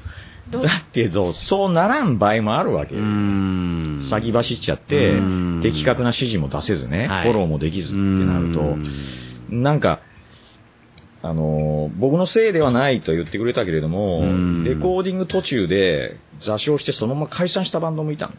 へー。さやばいっしょ。でも俺のせいじゃねえとは思うけれども。うんなんていうのは解散うんっていうのはね、は喧嘩して分裂じゃないからなんだけど、はい話し合って、なんかやっぱ僕たち合わないんじゃないってメンバー同士が言い出したのね。ああ、まあ、よ要するに、まあ、音の話し合いをとことんした結果ですよね。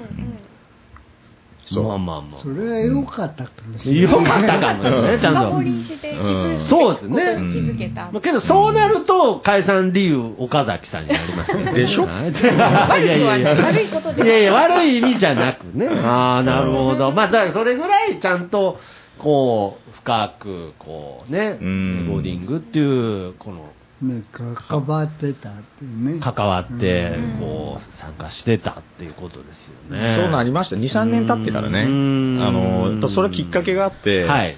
作品ってどういう風に作るべきかみたいはいなのを、自分の中で、それまでの知識だったりとか、うんちょっとだけ見てきたレコーディングの現場とかで、はいこうじゃないかってはい。やるんだけれど、はいうん僕にまた強く影響を与えてくれた仙宝君っていう人がはいいるんですけど、はいあの、名古屋では有名なあのヘビーメタルのグループで、アウトレイジってバンドがいて、はい。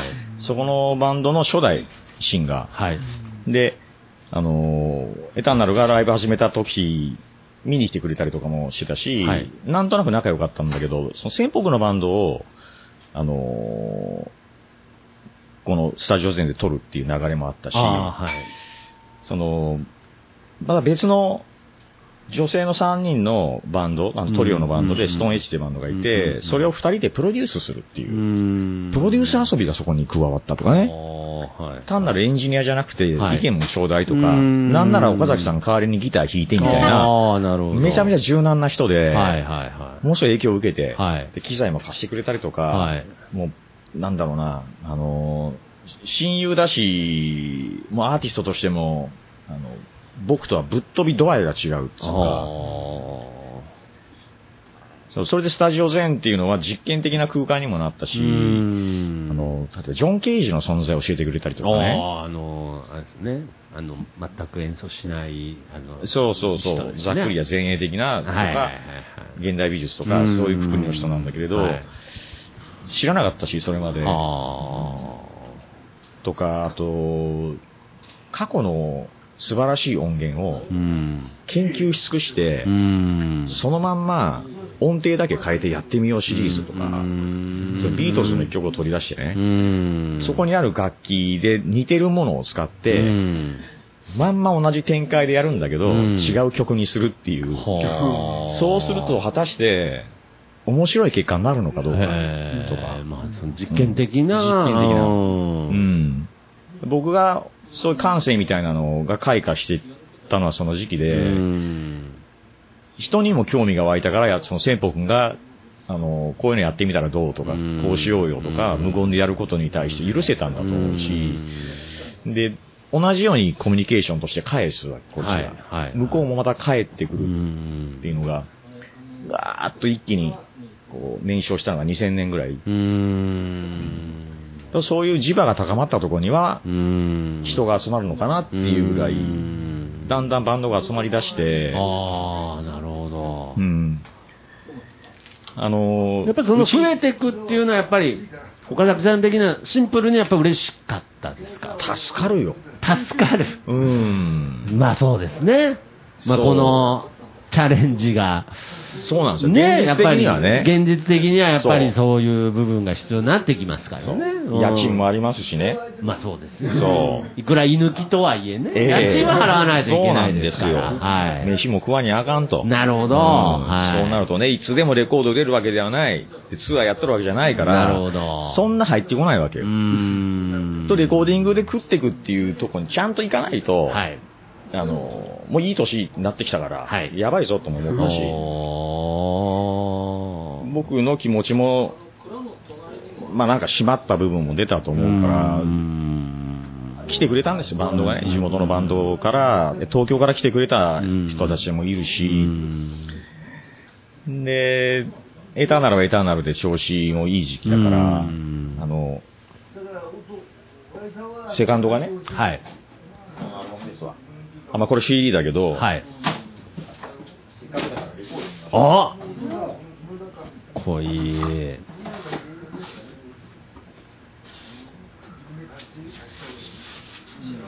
うわー、いいですね。これちなみにデザインも、これ僕。あー、これね、ちょっとポッドキャストで伝わらないですが、音声だけですいませ世界ん。のロアート、アートに載ったやつ。そうです、そうでえ、す。なんすか？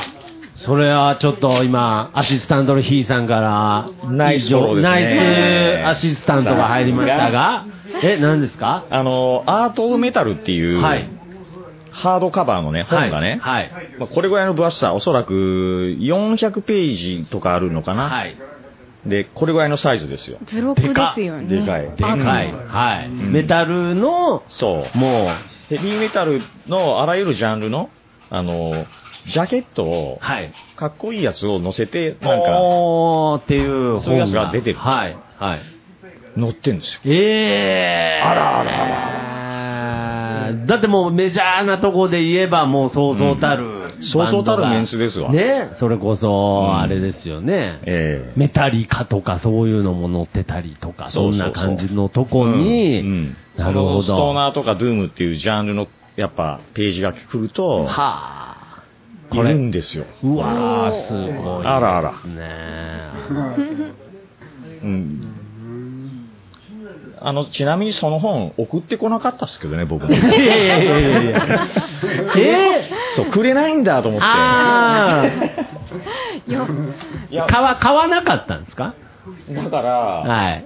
買ったのよ。ああ、いやいやいや、うんうん送んないんだと思ってね。くれないんだ。でもし嬉しいから載せてくれたことをね。いやそりゃそうですね買ったんですね買いましたね。そんだけでかくて分厚いと、まあまあのお値段の本ですよしたね。よ。日本円で7000円ぐらいとかしたよ。まああ、それぐらいだけど。まあまあまあまあ、うんまあ、まあ、それぐらいしますよね。そうへー中古で。ね。中古でね。中古で買ってんだよ、俺。中古で7000円ですか？そう。あ、じゃあ定価もっと高いんですね。高い。あの、結構いい本なの、本当あ、に。そうですよね。うん中古で値崩れしないって逆になんか、バリューがしっかりしてるってイメージ。まあ、そう思いたいなるほどねじゃあもう出来のいい本なんでうね。ーん僕たち乗ってていいのかなって思うぐらい、うわーって嬉しいんだけれどもそ、れは嬉しいですよね。うんやっぱり。そう。まあ、後になってからだけどね。はいこれをやった時は、もう情熱でひたすら進んだだけで。うーん。だからなんか、あー甘いとこあるなとかは思うんだけど、はい。でも今はもうこのラインは出せないから。なるほどね。うんやっぱりその当時のもうパッションがそこに主役されてるわけですよね。まあ、俺って豆だなって思うもん、これ見ると。締め切り守らないけれど。そうほんと守んない けど豆だなっていうね。だからこだわり出したらもう止まらないタイプですね。止まらんすね。ああ、うん結果そうなる時があると。うん。いやー、いや、貴重なね。そう、で、まあ、2000年にメテオシティレコードってとこから出てうん、で、アメリカ、その時はツアーとかもなくてね、はいで、なんてかっていうと、またメンバーが抜けちゃうんですよ。あー、なるほど。ええはいまあ傍若無人のこの僕のリーダーぶりに、メンバーもついてこれなくなり、振り落とされ、なるほど。まあ、い一度は待ってくれたりとか、ありましたが、そう、やっぱね、いや、そこは、うん。そこは通しましょう、岡崎さまあな、そうですね。ん。はい。切ない。いや、うんまあまあまあまそう、あの、みんな人生の転機も迎えあ。ていたのもあって、そう、そう、本当に、うんあの、相手にもきっかけがあるし、うんこっちにもきっかけがあるんだと思いますけれど、まあけど、そのまたメンバーが抜けたりとかもありながら、うんで、アメリカ遊びに行ったんですよ。はい2000年にね。遊びに行った。遊びに行ったの。はいで、サンフランシスコ遊びに行って、うんレコード屋さん行くと、はい。あるんですよ、これが。えあの CD とかでもタワーレコム系とか、そういうとこ行ってこも、れは嬉しいですよね。なんだっけ、ネームタグがあって、あるんですよ、それが。うーん。もう嬉しいから、本当マジで。写真撮っちゃったりとか。いや、そりゃそうですよ。そりゃそうですいいよ。なんか、いいな、いいな、うん君もそうなりたい。ねえ。ちなみにひーさんはね、岡崎さんの、まあ、スタジオ全で、レコーディング中っていうことですから。絶絶賛レコーディング中。うん中ですははい。なるほど。いいの作りますよ。って言ってますよ。なるほどね。じゃあ、サンフランシスコでも自分のレコードが置いてあって。そう。で、それで生まれたのが、はい。ツアーだなと思って、あアメリカツアーやりたいななって。るほど。うんで、新しくメンバーが入ってくれるんですけど、はい。その時どうやって基本的には見つけるんですか？基う本。ーん誘うんですかうんそうだな。僕の場合はね、はい本当ありがたいんだけど、結構来てくれる。ああ。ゆっくりだけどうん、すぐ殺到することはないんだけど、はいはいはいはいふとしたことから繋がっはて、い。なるほどね。って思うんだよね。はいはいはい。一緒にやりたいっていう感じ。そうですね。そうけども、もちろんそこで岡崎さんも合う合わないとか、そのいい、悪いみたいな部分はあるわけですよね。別にやりたいって言うからいいよっていうわけじゃないですもんね。そう。うん。だけど複数、つあのー希望者が現れて、そこからってことはもうなくてうね、ん誰か来てくれたら、その人でやれるふうに、まず考えるから、ん。それはね、こっちも策があるわけよ。なるほどね。アメリカに行って自分の音源が置いてあるってことは、はい。チャンスじゃないですか。はいはい、そうです、そうです。やっぱ、有名ってのは違うんだけど、認めて欲しかったんですよ。はい。はい。わかりやすい形でね。はい。で、でもバンドないんだから、出てんのに。はい。で、前のアルバムもそうだったし、はいアルバム出たのにメンバーいないっていうのが、また来ちゃって、うんはい。でそのタイミングで、梅ちゃんって言うんですけどね、あの、今のエターナルのドラムうん。が、ベーシストとして入ってくれる。しかももともと梅ちゃんと僕の付き合いは二十歳ぐらいからなんだけど、はい。彼はチョーカーズクイーンっていうバンドではい、ギターボーカルをやっていた。っおていう人がベースに変えてね、お小崎君、ちょアルバム作ろうよっつって言ってくれたんですよ。はい。いや、これはすげえなって、うあんの、認めているミュージシャンだし、はい、はい、そうですね。光栄ですよね、それうは。んで、それが人がね、持ち帰ってさ、ギターからベースにあえてね、はで作ろうよって言ってくれたのは、本当に僕のケースを切り上げてくれたような感じでうん、実際そういう人間関係で、うん。海ちゃん一個年下なんだけど、僕のお兄ちゃんみたいな感じになっちゃって、うん、頼れるい。すげえ男なんですよ。う。ん。で、スタジオ入ってね、うん。えーまだ当時のこのセカンド作った時のドラムの黒田くんがおったんだけども、はい黒田も抜けていくんですよ、その中で。あで、梅ちゃんドラム叩いてくれるわけですよ。すごいでしょ？この人ドラムも叩けんだと思った。あ。ら、おー、もともとまギターボーカルだったのに。ね。いつの間に？最初から？もともとドラム。だったっつってて、あ高校生の時に。ジャパメタやってたよっつって。ジャパメタ。ラードネスとか。みたいな。はい。あ、叩けるんだ、みたいなで、二人で僕ギター弾いて、梅ちゃんドラムではい。曲作りを、スタジオ全でひたすら続けて、で、だそれ2001年はい。に作って、うん。2002年の3月にリリース。うん。っていうのがサードアルバム。なるほど。えこれやっぱりあのーまあ、2000年過ぎてて、まあ、レコードで出すっていうパターンは、まあ、もちろんその、音楽の文化として、まあ、なんか僕は詳しくないですけど、例えばパンクの人とかね、アナログで出したいとか、ありますけれど、やっぱり珍しかったですよね、もう、アナログを作るっていうのは。そう、日本だとまずなくてあね。もうなかったんですう。うんでもね、アメリカはアナログも需要あったんだ。あ、当時でも。なんか最近はもうアナログ、CD の売り上げをアナログレコードが超えたっていう、まあれそうだよねアメリカの話ですけれど、うん。リバイバルそういというか。うニュースもやっていたぐらいね、うん。まあそうなってますけど。でもその2000年ちょっと後ぐらいはね、僕もあの最初、ポリドールから出た CD が、はい。あの、あ CD じゃない LB が、はい。あの、CD になった年。へえ、なるほど。再発売さあれた。うんだから日本では全部そういう風にみんな CD に変わっていった変わってた時期だったね。そうですねその頃に逆の方向を聞いてるね。まあすごいね。天の弱天の弱ですね天の弱。で、3枚目の3枚目。アルバム。これがそう2001年。2002年ですね。2年ですか。シェアってアルバムうー。ん。レテオシーレコーズからまた出てねデザインが素敵なんですよ、これ、ほんと。そう、これはちょっと今日はアナログ持ってきてないんだけど、はいあのーこれも全部自分でデザインして、デザインも多分梅ちゃんと一緒に、うんなんか、セッションしたような気がするんだけど。そうですか。うん。デザインもファッション？うんデザイン作るときに、うんうんあのー最初からゴールが決まっているアートワークじゃないときは、うーん。あの、何かモチーフ一つ決めたというか、要するにイマジネーションから生まれてくる何かを一つ、うんうん。フォトショップならフォトショップ上にうん置いて、そこからひたすらセッションなんだよね。同じ一個のキャンバスにみんなで絵を描く。それとも描き寄った絵を持ち寄ってコラージュしていく、僕の場合はコラージュで、うん。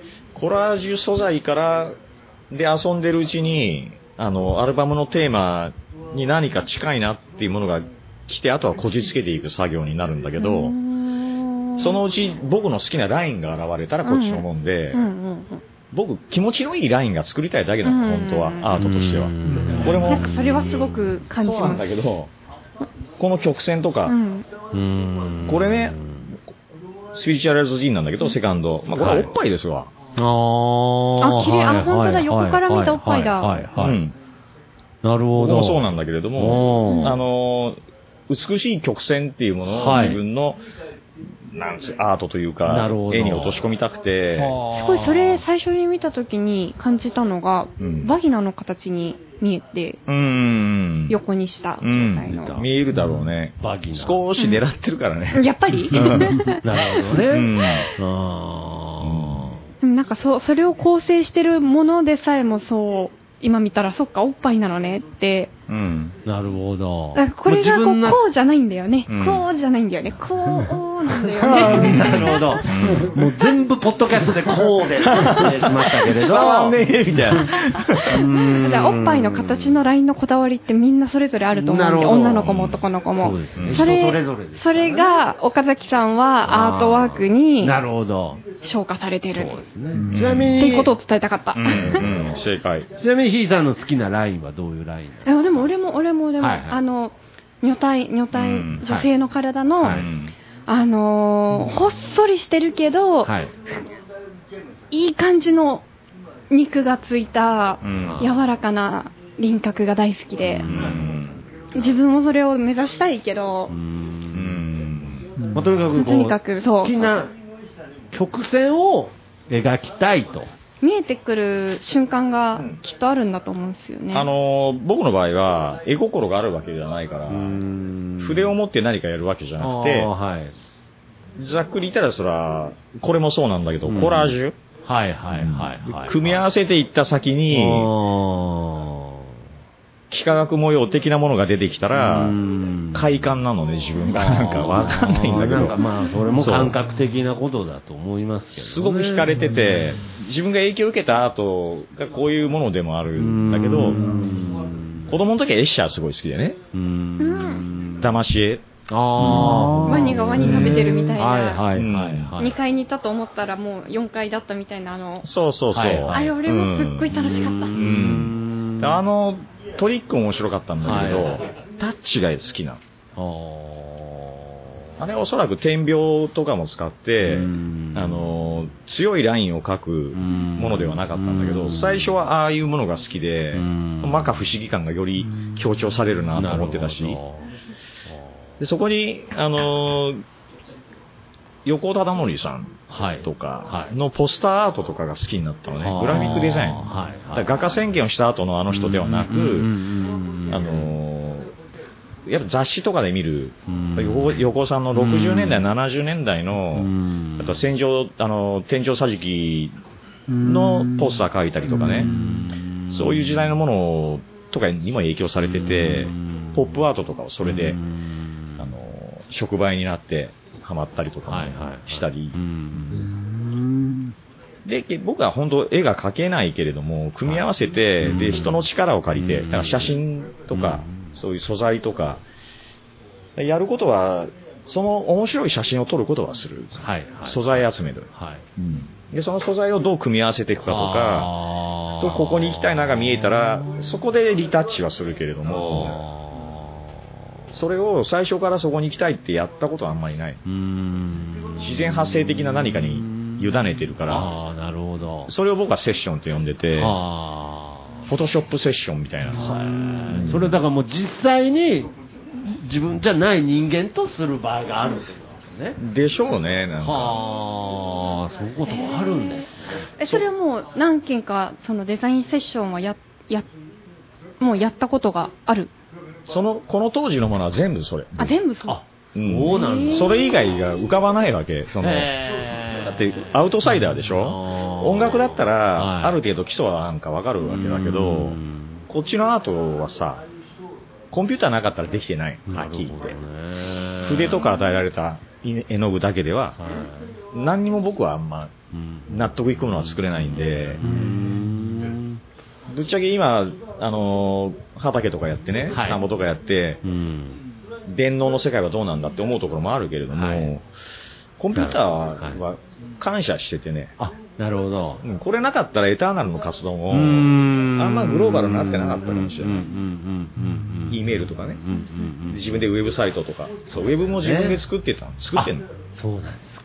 本当オールドスクールな HTML とかをコツコツ自分で打ったりとかしコーディンて、グもできるんですか？あ、そう簡単ね。初期のやつは簡単なのね。あうん。あ、いや、でもすごいよまあね、でもやっぱりその、どどんだけマルチプレイヤーって、うん。やっぱりけどマルチか、うん。そうだな。やっぱりその自分で環境を作るっていうことに対しての喜びですね。そうですよな。まあ言われてみるとね、一つはそのやっぱそういうエネルギーがあったし、はいそういうのがやれる自分になりたかったし、ももう一個はね、はい。貧乏症ですよ。なるほど。自分でやれば。そう。マジで。なるほどやればでスタジオ立ち上げたのも、はい。あの当時レコーディングしてねう、んアルバム1枚撮るのにいくらかかるんだって考えると、うんまあまあかかってたんだなるほど。で、それを ADAT っていうデジタルテープの時代が来てうん、その機械を購入して24トラックシシステム組めばう、ん前より安く取れるぞっていうことが分かってたの。なるほどね。それを友達が始めてたの。はい。でも彼はそれをなりわいにするつもりはなかったからうん、小沢って言うんだけどね、小沢う君。んで、オータン、オータンのやり方パクっていいっつって俺聞いはいはいはいて、それスタジオ全のね、あのうんシステム、彼から学んだの。あただ彼のやり方見てて分かったからなんだけどね。うん、僕でもできるじゃんっていうのを見せてくれたんなで。彼はすごい柔軟で自分のやり方とかそのまま岡崎君やればいいじゃんって言ってくれたし、でもラッキーで、で、アートワークも、あの、ライブハウスの3階で、はい。ビジュアル系のうん。髭を消してたりとか してる時代があったから、なるほどね。やり方がを覚えたんだよね。そうですね。だからまあ全部が繋がってはいるわけですよね。だからそこがまたこう農業とかに繋がっていくねあ。確かにそこの話とかもまたちょっといろいろ聞きたいんですが、もうすでにですね、このまま歌を入れると、まあおそらく2時間経ってしまうということでですね。予想通りの中編ってことですまあ予ね。想通りの中編に 今なりつつあるんですが。なんかその、僕はこの中編だったとしてもですね、うん。別に締める意味じゃないんですけれど、うん。僕はこれやっぱずっと聞きたいのは、うん。なんかその、岡崎さんにとって音楽とはみたいなね、なんかそんな感じに聞こえちゃうかもしれないですけれど、うん。やっぱり、この、その実験といったそのチャレンジを続けれてるうん。モチベーションって、うん。やっぱ一番なんだって思いますか？はあ。これは、ずっとやっぱり江口さんにも聞きたいことですし、うん。まあ、江口さんからはよく聞かせてもらってるんですが、どうですか、このモチベーションっていうの、まあ、もちろんいろいろあると思うんですけれど、うんうんうんうんぱりこうなかなか実際続け、現在でも続けてると、それをしかもうん。またこう新しい形をまた取り入れながら、うん。それ自分の、要するに僕は自分の世界を守り続けてるってことだと思うんですよ、ざっくり言うと。うん。岡崎さんの世界観をうん。誰にも邪魔されるけど、うん邪魔されるけど、絶対にその排除はされないために、うん。ある種守ってるし、うん。発信してるわけだと思うんですよね。うん。それをこうしやり続けれるモチベーションってどこですか？あの、音楽ははい。コネクションだと思ってて、あまたちょっと新しい。ありがとうございます。いらっしゃいませ。やらしい。いらっしゃいませえ？コネクション。コネクション。はい。あのー、だから僕の人間関係は、ほぼ音楽でできてきたっはい。つっても過言ではないくて、はい。これね、音楽なかったら、俺友達少なかったんじゃないかなって思うのね。うん。なるで、その、できていく友達がまた面白いやつばっかりだから、はい。そのマニアですよね。うーんそれがおもろいうーんたまに休みたくなる時はあるけど、あまりに大変すぎてとかね。あまりに面白い人すぎてね、接するのに疲れちゃう時もありますけど、うん。なるほど。やっぱりそういう人に出会い続けれる、そういう、そういう、面白い人に会い続けられるといううん権利をうん。続けてることによって得られると。うん、もう持ちともたれすというか、はあ、その通りかもしれないですね。これもし、うん。スタジオ全をやってなく、うんそしてソネタなるバンドやってなかったら、これね、ひょっとしたらね、はい大学卒業時点で、はい就職普通にしとったかもしれない。なるほど。う。そうんいうことですね。うち普通にお父さんサラリーマンだったしね。はいはいはい。までお父さんがね、お前サラリーマンなんなくていいぞって言ってくれた。あ。へうんーなんでわざわざ言うのかなって思ったけど、はい。見抜いてたんじゃないかな。合わないっていうのが。そりゃそうだよね。締め切り守んないっていうのもね。守んない。いろんなこと守ってなかったんだと思う。うん。なるほど。あいや、けどなこれは確かに、その通りかもしれないですうんね。やっぱりそういう面白い人にね、出会えるから、そう、うちのお父さんも面白い人だったんでしょうね。うんなんか、ずっと俺のことを認めてない風だったの。はい。で、親戚の人たちにとか、紹介、僕の紹介にね、はい困ってたんで、いつもはい。はい。うんなんかよくわかんないことやって、はいなんとか暮らしてるやつみたいな紹介。だからさ、あの、それさ、結構傷つくんだけど、お父さん。みたいな。はいはいはい一応やってんだからはいはいはいで、で、こうやってね、CD 出来上がるとさ、はい特にセカンド、サードだったらさ、うん父さんこれね、アメリカから出てんだよ、なんて。ああ、そうですね。うん。うん。ふーんぐらいな。ああ、なるほどね。そう。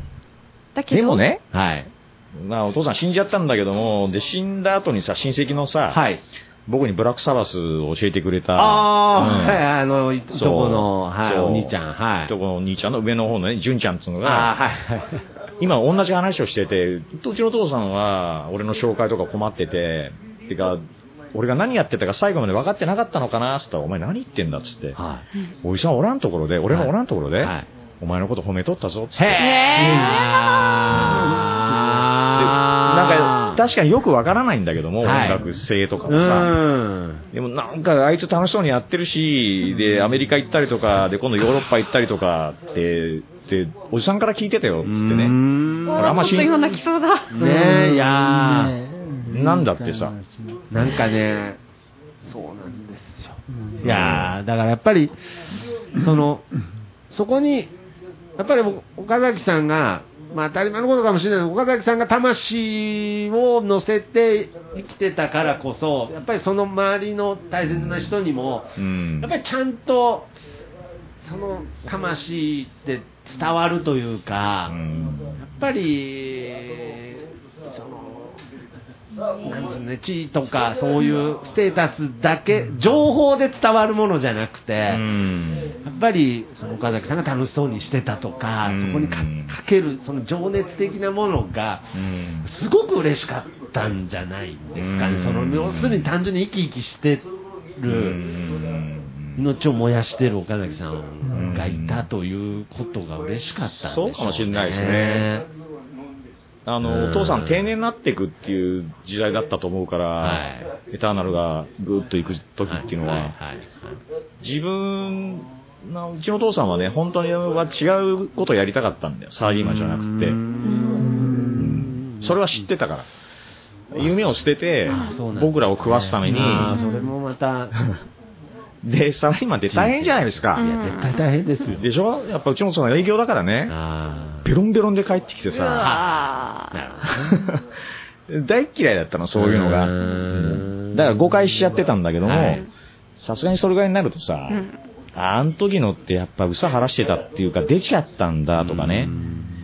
でそのこまで追い詰められてる状態で会社とか行って、で、何やってたかっつったら、俺たちを食わしてくるって言ったから、うんそうですね。いや、ほんとすまないねって思うの。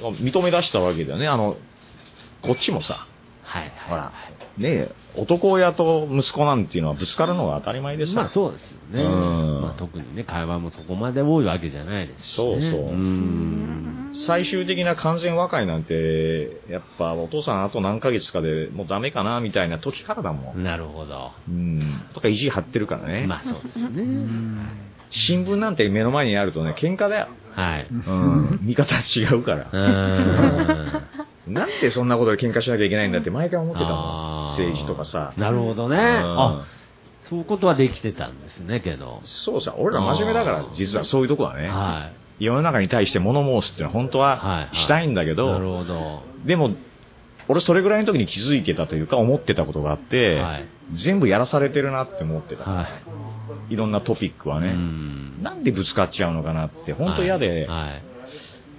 だけどお父さんがそうやって教えてくれたなと思って、最後にね。ほうん。というまあそうさ、俺たちは和解したんだけど、う。はい。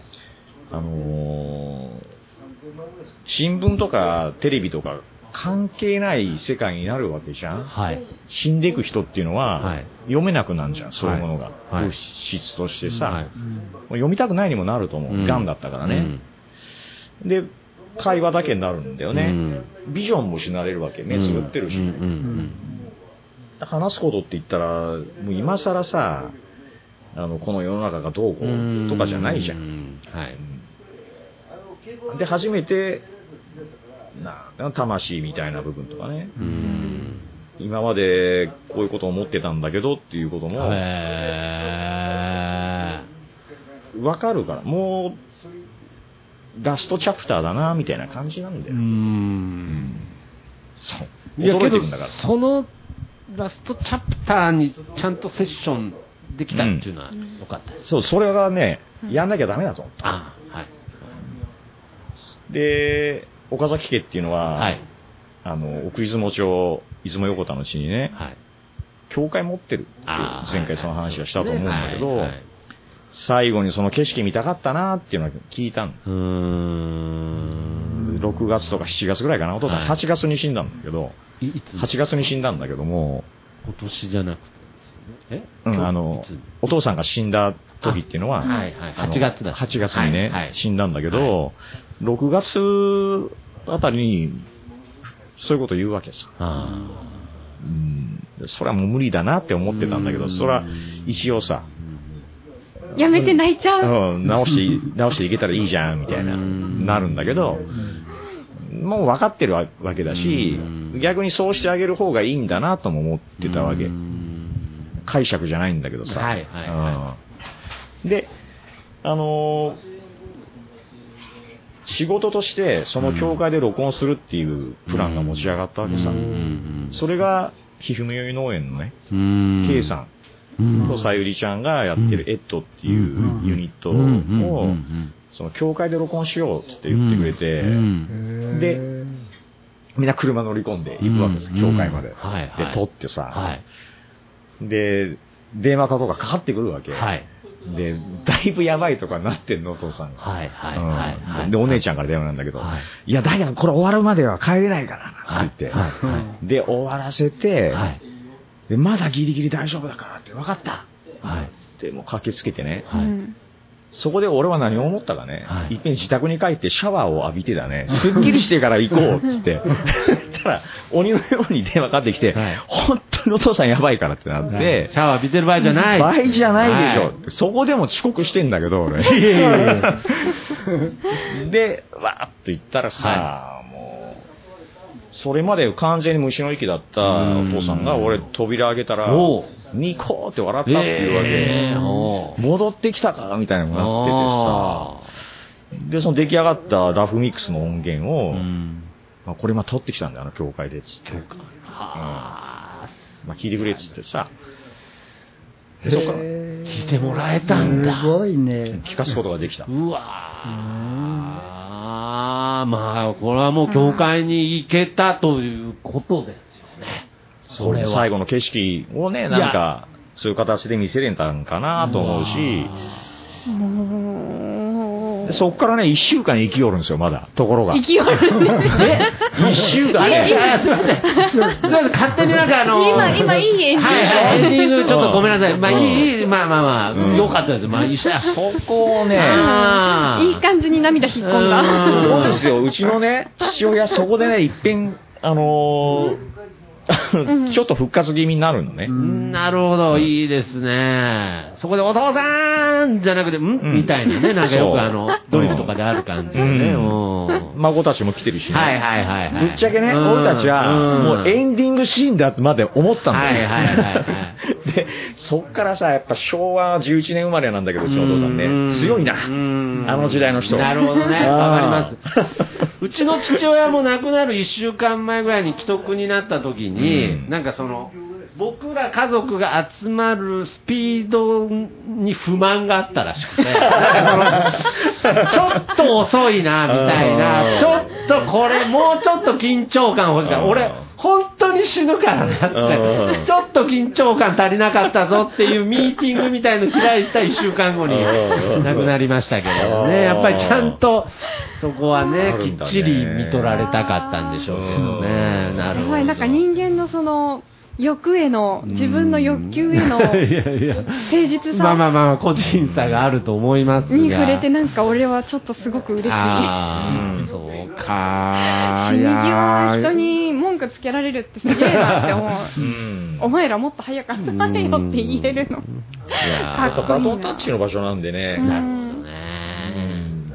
すごい人なんですよ。はあ。あの自分の葬式のね、はい。段取りまでして帰ったのあの死んだんで。えここにあえ電話ここにかければ全部、えとりあえず話通してあるからって、いやそんだけ頼んねえのかなって思ったけども、まあ、少し理由があって、それはうちはキリスト教だったから、キリスト教式っていうところでね、あのー、葬儀屋さんと付き合いしなきゃいけないから、それができるところ。ああ、なるほどね。うん。まあけど最後までお父さんだった。っ感じですね。でそこから1週間ね、はいボーナストラックが、ボーナストラがあの、うんよくあの、もう CD 終わったと思ったら、うん何秒後かにあの、もう一回始まるやつがうんありまして、そう、はい。でそれはね、親戚の、あ、ごめん、それ1週間じゃないや。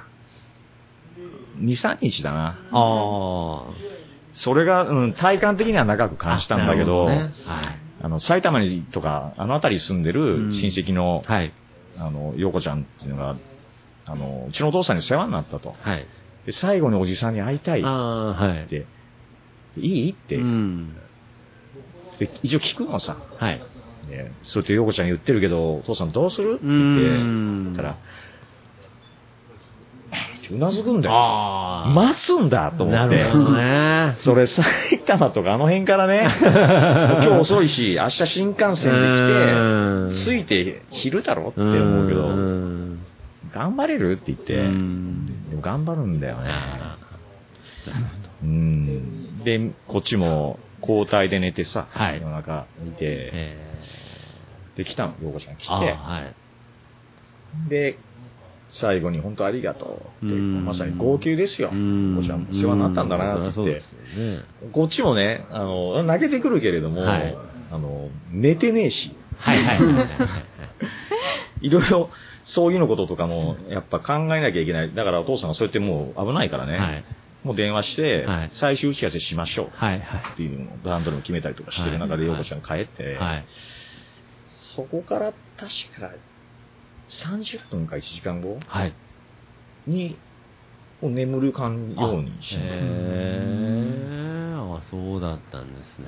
葬儀屋さんとの打ち合わせ中、俺。ああ、まあまあまあ。で、あーっつって、あの、甥っ子がね、孫がね、うんだからおじいちゃんっつって言って、あ、息してないって、これ冷静に結構。うでんあマジかっつって。言って、まあ、お医者さん来てもらって、うん検視なのかな。はいうんで、死亡証明書書いてもらってうん、たまたま葬儀屋さんがいるわけじゃないですか。はいはい。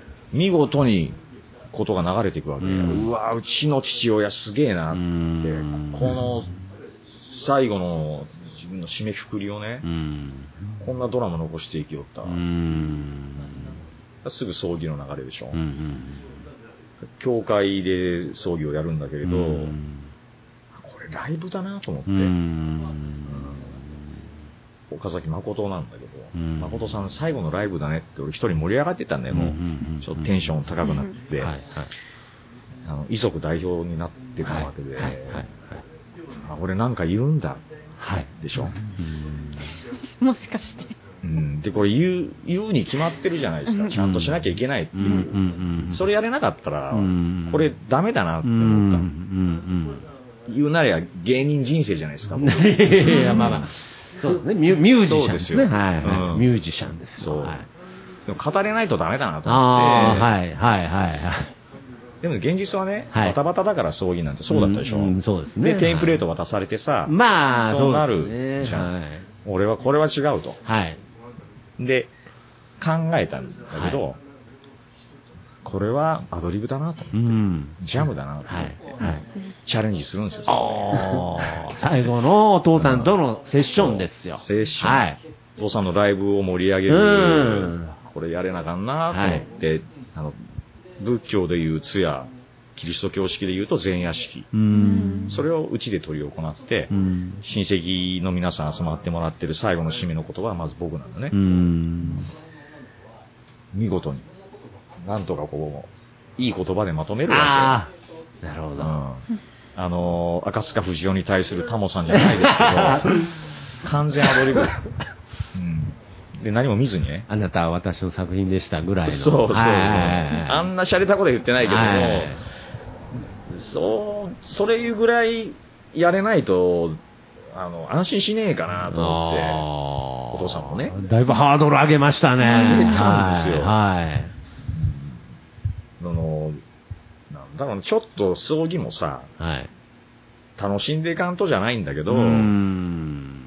ただ悲しんでみたいなものとは違うんじゃないのかなって、うちはそういう風に育てられたからね。そうですね。うんまあ、本当に、それは、僕も、父親の葬儀の時は僕もちょっと、どっちかというとむちゃくちゃやった口なので。あ、やったんだ。だ。いや、やったっていうか、あの、僕はやっぱりその当時から、もう、ポッドキャスト狂いだったので、父とずっと、まあ、これちょっと本当に引くかもしれないですけれど、うんあの、ずっと父と、本当に死ぬ直前まで、ポッドキャストを毎週録音してたんです。ずっと配信してたんです。おで、それは、さらに僕の同級生も混ざって、で、その、人間が最後死んでいくまでっていう話をずっと、ポッドキャストで毎週配信してって、で、最後、葬儀場にも当然この一式全部持ってってですね。ほんとすげえなはい。そしたら僕の友達が、これはね、これだけは僕の友達を誤解してほしくないんですけど、うん。愛ゆえになんです。うん。うん。愛のうん。裏返しなんですけど、全部、うちの父の遺体に向かって、こう、じゃあ最後にコメントいただきましょうって。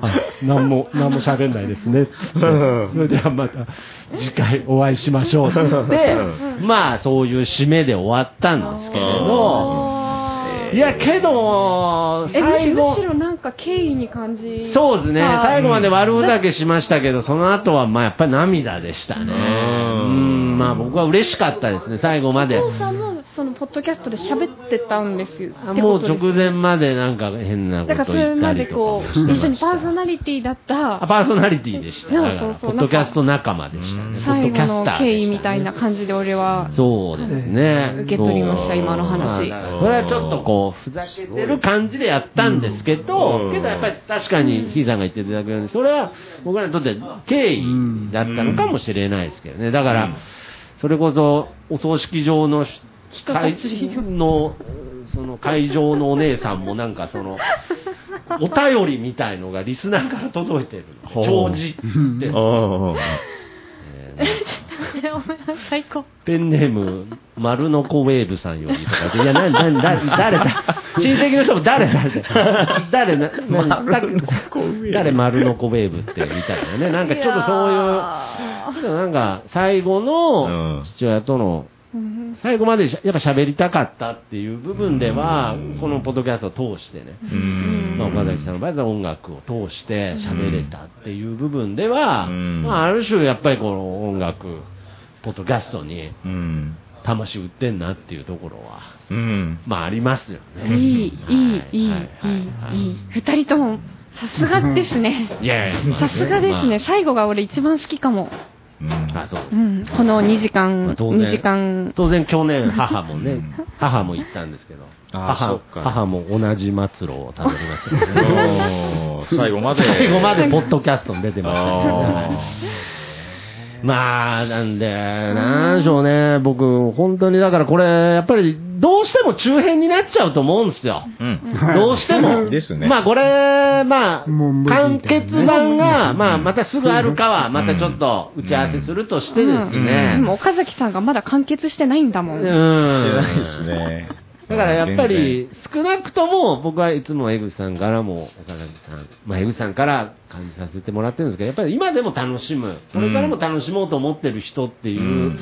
そのエネルギーに対して、どっから湧き上がるんですかっていうのは愚問だと思うんですけれど、けどやっぱりなんか聞きたくなっちゃうんですよ。だからまあ、特に江口さん、うーん、いやー別にってなっちゃうんで、うん。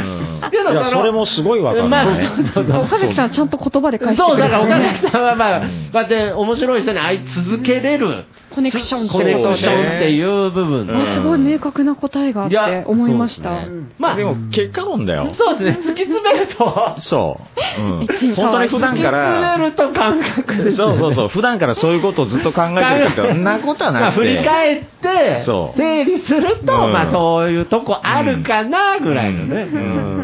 だから音楽の力っていうのをそういうとこから、んあの学ぶというかうん、音楽がなきゃ本当繋がっていかな、はい。いってない、そねそのそれぐらいの力があるってことを分かってほしくて、実験中なのね。はい。僕だって宣伝してないんで、スタジオ戦とかさ。それもなんかね。やそれゆえね、はい。あの非常に経営は厳しくなってきておりますが、そ れ本郷にありまそうすスタジオまあ全部。なぜ、なぜ宣伝しないのかとも聞きたいですけど、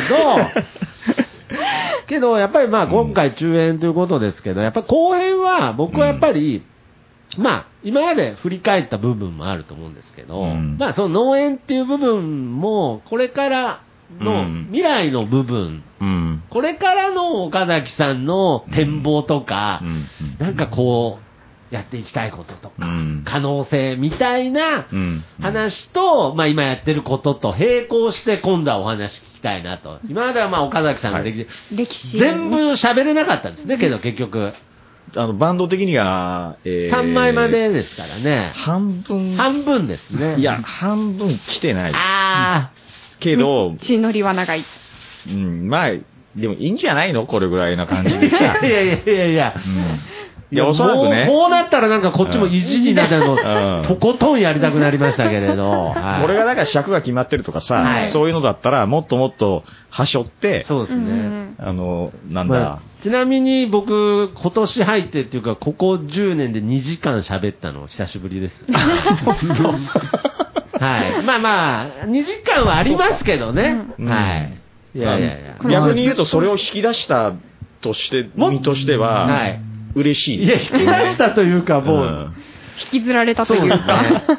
でもまあね、今日来てるひーちゃんもそうだけど、はいそのスタジオで、うんあのか岡田岡崎さん関わることで、はい。あの音楽的にも進化していくはいっ。ていうところをね、まあ、見せてくれてそうですよね前のティダもはい。僕見てる範囲ではねあの本当にちゃんとレコーディングできるかなと思ってたけど、はい。実際仕上がってきたのを聞いたらえー、ここまでやれたっていうやっぱこうスタジオ全でのレコーディングで、どんどん進化したよね。はい。そういうものをやっぱり、はい輪を作ってるってそれはすごいないや、そうですね。またこれね、ひいさんの番組の方でも、はい、まぜひたね。岡崎さんに出演していただきたいなと。ああ、出ますよ、出ますよ。いや、絶対時間守れないでしょ。えだからまあ、その日その時は、あの、わ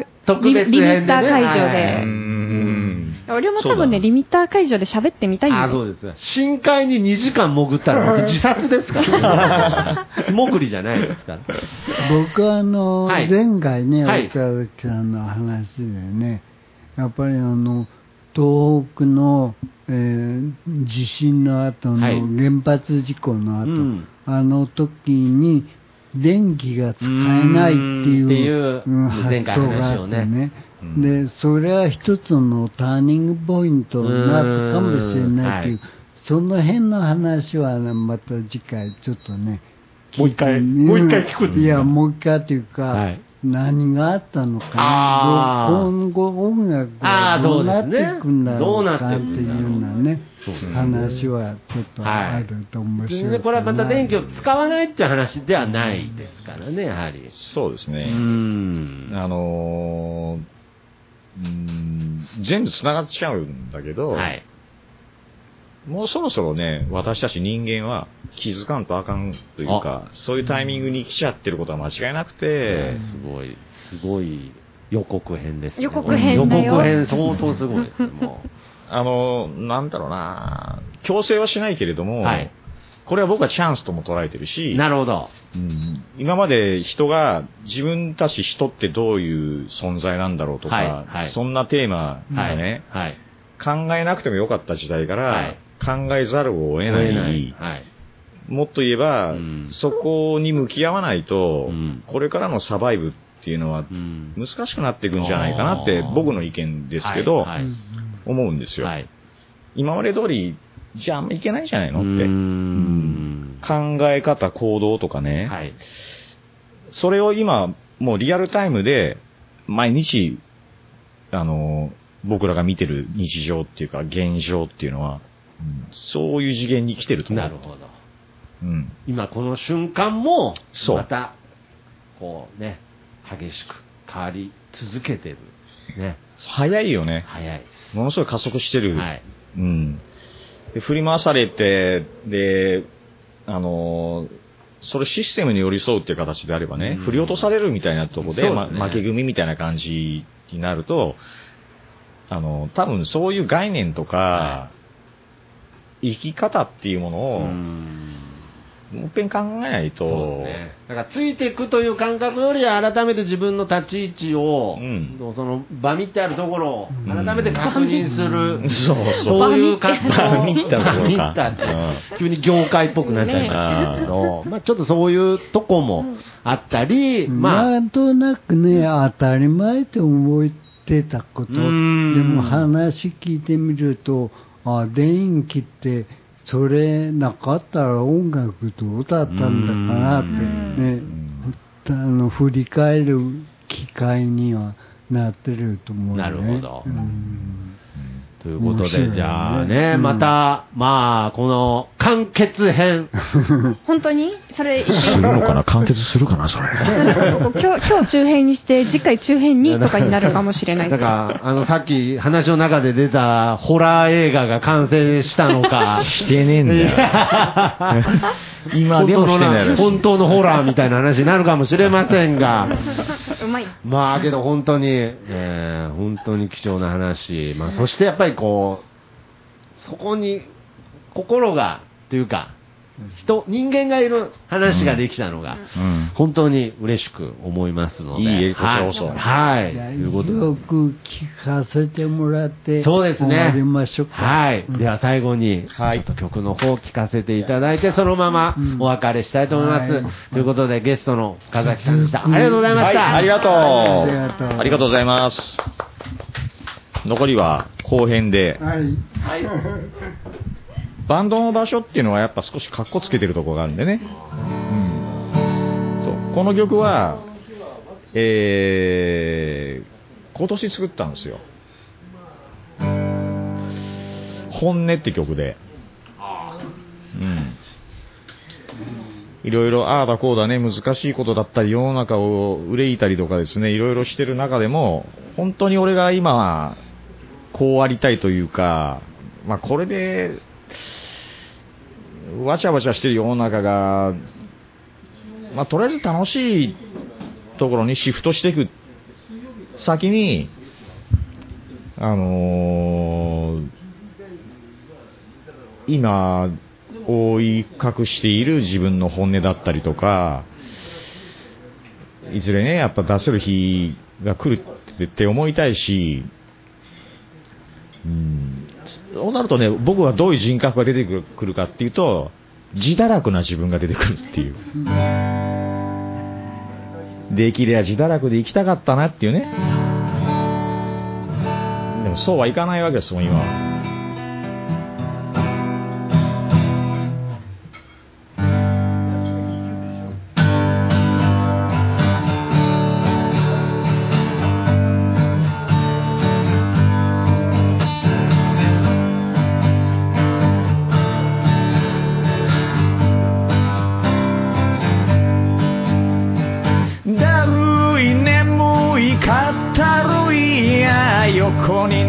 たい。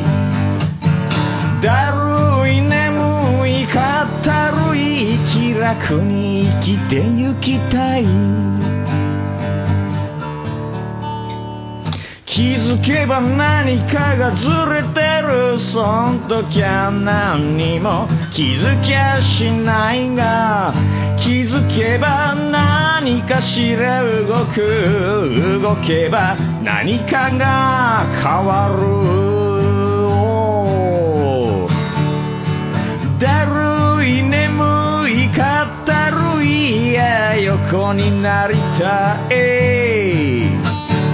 だるい眠いかったるい気楽に生きてゆきたい。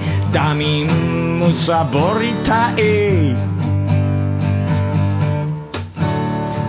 重たい初めの一歩踏み出すまでのヘビーブルース。踏み出しゃ何かが変わる変われば何かが生まれる。誰かが言った。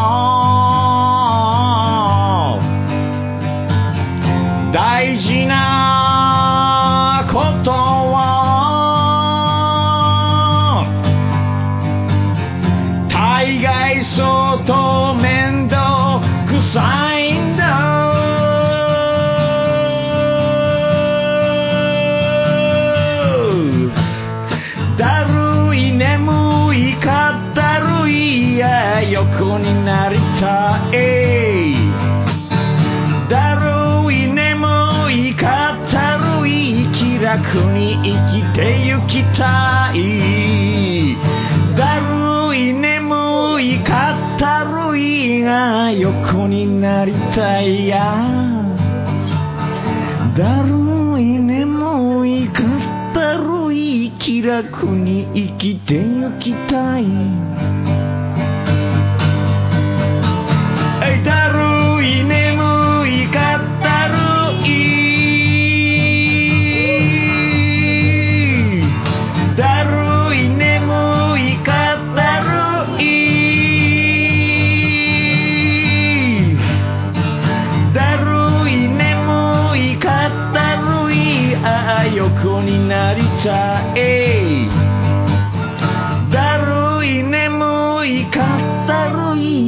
楽に生きてゆきたい。ひょうひょうと漂ってた。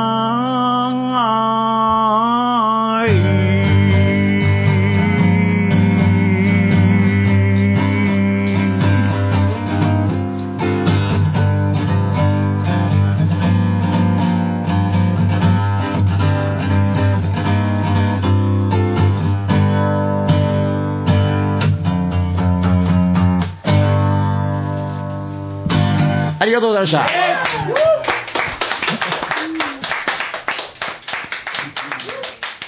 りがとうございます。